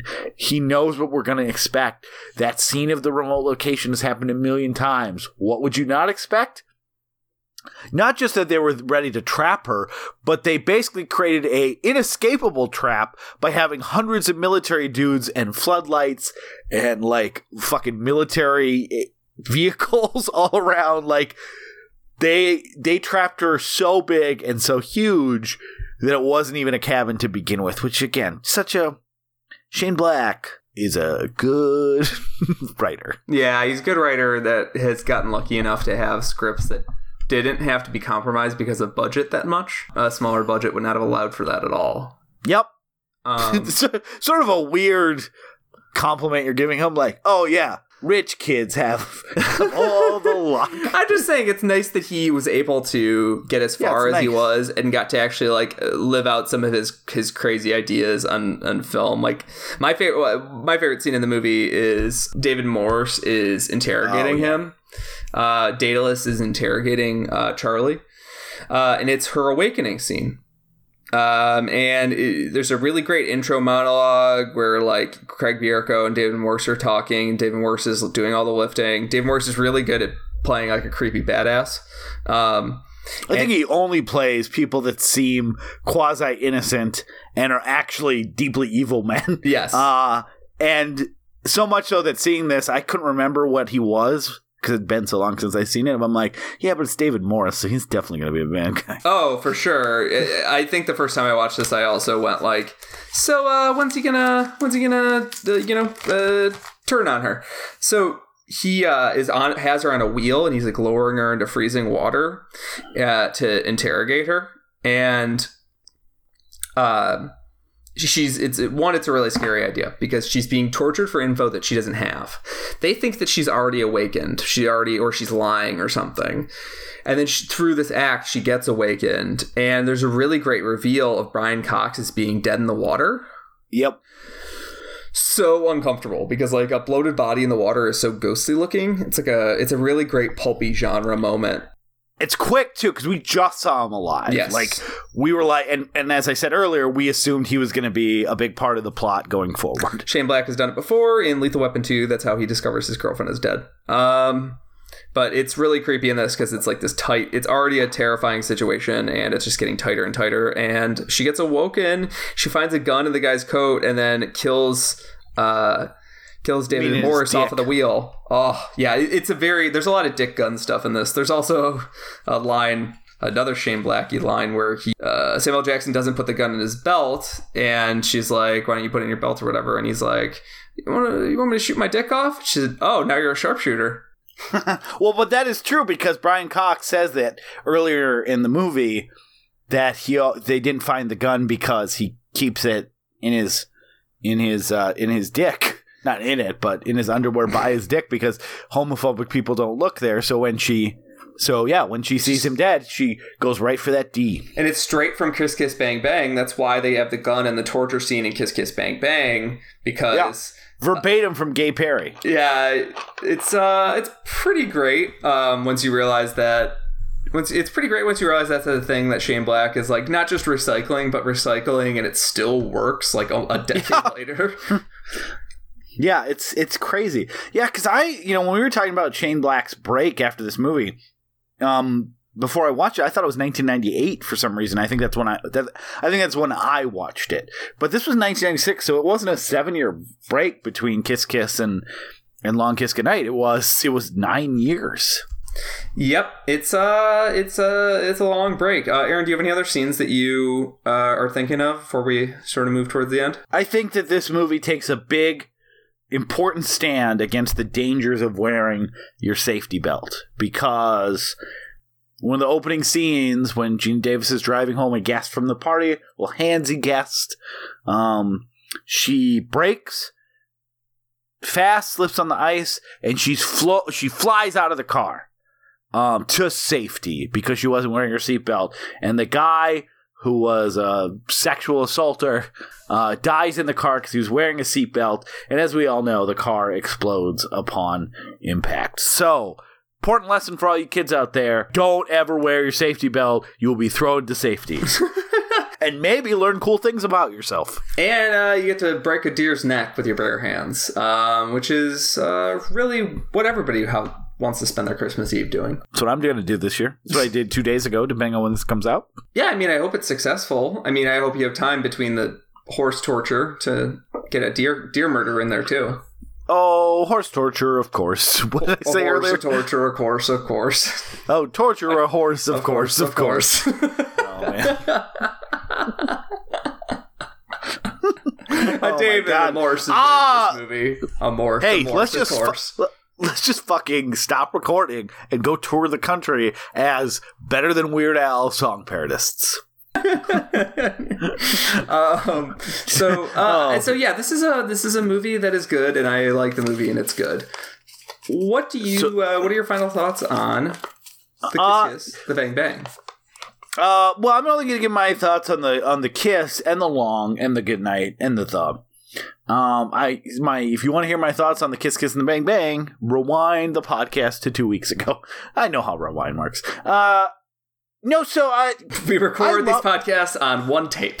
one one take. We just add it to the preview. There's only one episode on iTunes. You just have to keep fast forwarding. Uh, it saves it saves time. yeah. Uh, so I, I I really really loved it this time. Um, I liked it before, as I said. I just I don't think I gave it enough credit for how pulpy and fun, and it really is this kind of amazing example of uh, Shane Black uh, leaning into his pulpier, exciting side of his writing. It was always present, but the buddy cop aspects because he's not trying to focus on equals as he was in Lethal Weapon, Last Boy Scout, other stuff, and focus on you know Geena Davis's character with with Samuel Jackson in the true supporting role. He allows it to be a more kinetic action movie first, and it's wonderful. Geena Davis is wonderful. Um, it really is a shame on all of us as a culture that we saw this and thought this sucks and made literally everyone involved go away from the studio to the star to the director to the writer in some respect for for a while because you know props to Renny Harlin and Geena Davis saying we need more uh, women led action movies and they made a fucking kick ass one that is up there with some of the best action movies of the decade and everyone went nah not for me. Um and shame on everyone i guess because this this should have kicked off really a what they were hoping to do. This was the movie to do it and unfortunately too many people were uh kind of making jokes about oh renny harlin and geena davis from cutthroat island again nice try fool Nice me try. once Nice try. What if this guy was from New York? Uh, no, uh, nice, nice try. So it suffered. It suffered a lot from following a kind of legendary flop and having uh, some of the same creative team involved, and that sucks. And it also sucks that you cannot uh, stream this movie anywhere. You can't rent it on Amazon or iTunes or any of that stuff. Uh, we had to buy physical copies, which is fine but it's it of all the movies to weirdly like keep guarded and make it hard to to see uh i feel like this could easily find new life on a streaming service because it's unique it's great it's fun it stars people who you still know their names because everyone knows who samuel jackson is and most people uh know who geena davis is but not enough! Uh so never know yeah. enough. unless you're Jeff Goldblum or Geena Davis. Or renny harlin. Or Renny Harlin, or uh stuart little Stuart Little, uh, Little Mouse, Big Heart. I have to say.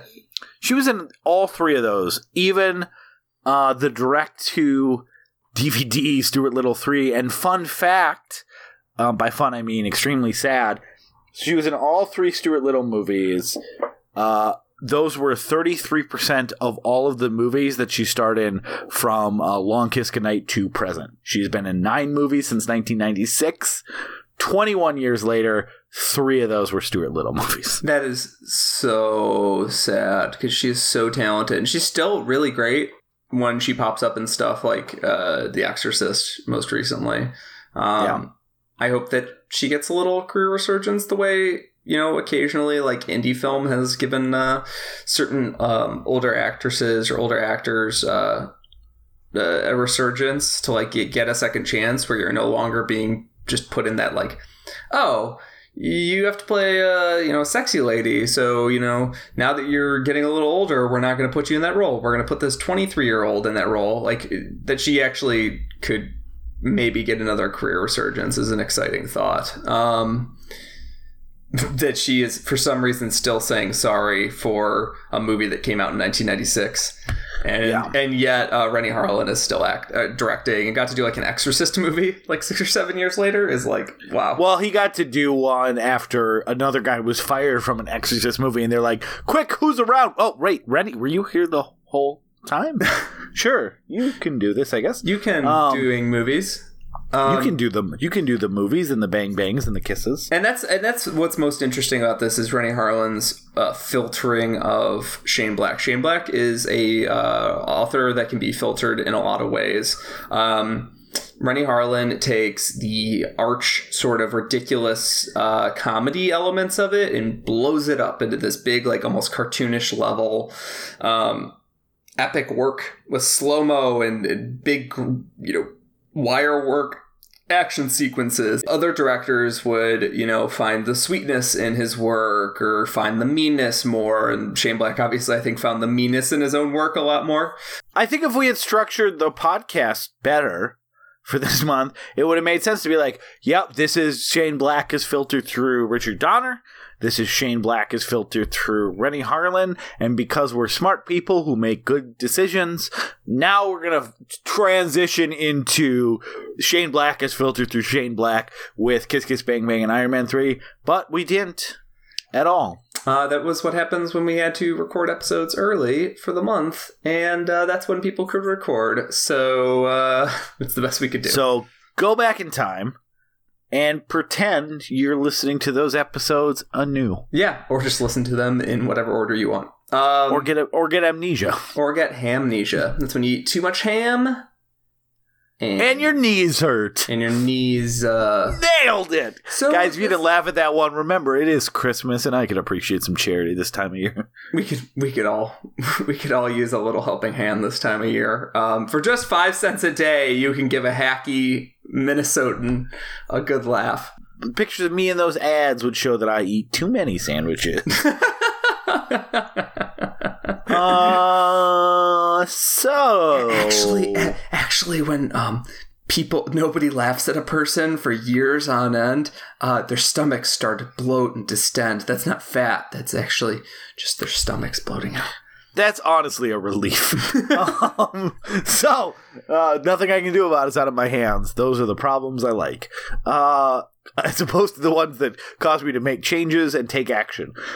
so, uh, thank you so much for joining us for a, a very merry uh, Shane Black Christmas. Uh, we're coming at you hot next week with the best movies of 2016 with Joseph J. Finn.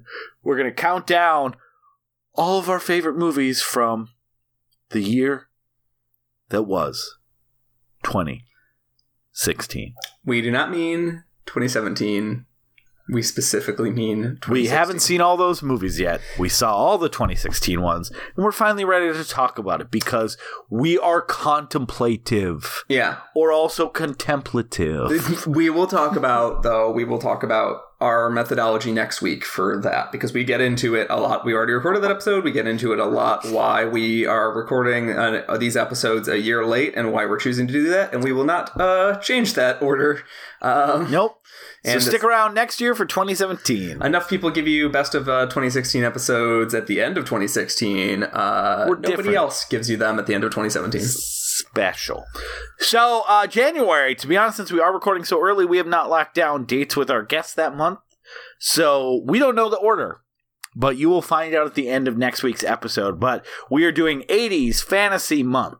Uh, very excited to kind of change the pace and do some some movies that I think a lot of people will be excited about. But we are going to be doing uh, Disney's The Black Cauldron, uh, which I've never seen, Peter's never seen, uh, and also our first Disney animated movies, which feels like an appropriate choice to do the weird one that uh, almost shut down Disney animated studios, but that some people now like. yeah Uh, and then we're going to be doing the Neverending Story with Carrie Nelson. We're going to be doing the Legend, the Ridley Scott movie. We're going to specifically be doing the director's cut, which is unfortunately a little harder to get, but it is like um, some other Ridley Scott movies. It takes a good movie and makes it a great one, in my opinion. And uh, it was actually the first one I watched. Um, I watched the director's cut first, and uh, can totally see why that really changed the way uh, th- the movie works. So, uh, if you've seen Legend, you're still going to recognize a lot of stuff, but we are going to be specifically watching the director's cut. And then we're also going to be doing Labyrinth, the David Bowie, Jennifer Connelly movie, which um, I'm I have never quite seen all the way through. I talked to Peter about this, but I have seen the beginning um hour like 10 times because it was one of my friends go to after bar movies in college uh, that they w- they love to throw on.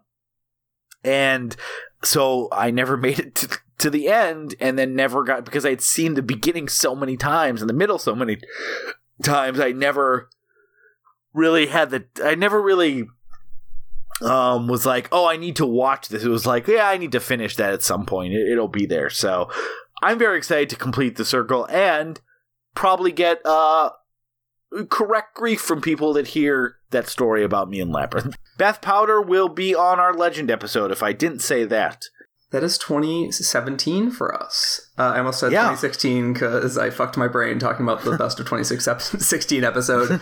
Uh, not confusing at all. Um, that is 2016. Uh, Aaron, thank you Yeah. so much for being a wonderful co-host, for going through all these movies, good and bad, with me. And uh, yeah, love you, buddy. Hope you have a, a wonderful 2018. Thank you. No, you too. It's been great. It's our first full year. Thank you for um for being my co-host through all 51 weeks this year. Um, it really, really was. I can't think of a better way to end the year than on passive aggressiveness. no, I want to, I want to, I want to stop and be sincere for one moment. So, we did it last year. You can quit listening, uh, people, if you want. But no, this has been, um, this really was the first year where we had the whole co- the whole podcast in mind of how we were going to do it. It changed so much in our first um, first few months. We got to do our 50th episode. We got to have our one year anniversary. It's insane to me that we're kind of approaching uh, hundred uh, and and two years. We've also tried to expand the network. We've done other stuff. It is. Um, I am I am so proud to be your co-host. Not just not just that this is something I enjoy doing every Tuesday, but proud to know you as a person.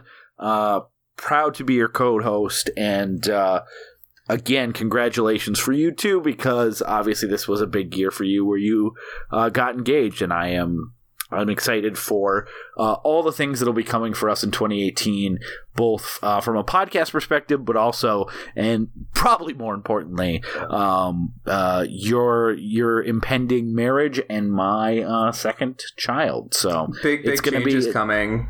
yeah, I can't believe we're going to hit 100 episodes soon. I mean that's the biggest one. And then we can get syndicated and get paid. Yeah, I understand how podcasts work.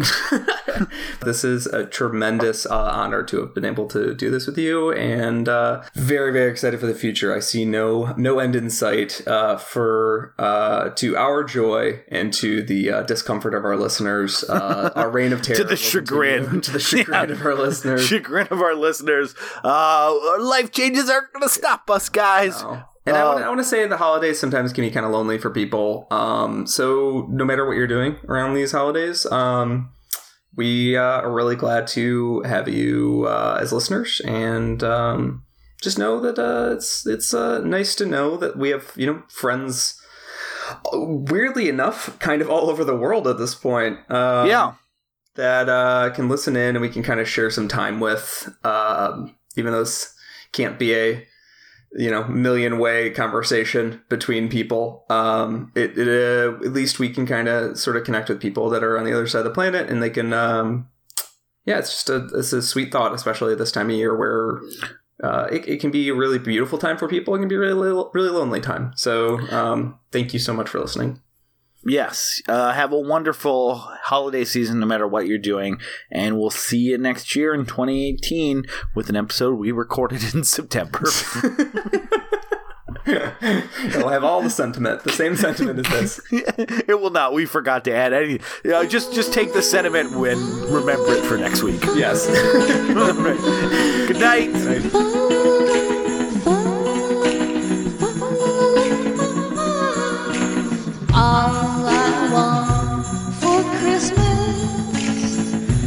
for you to be near. Be near. Be near to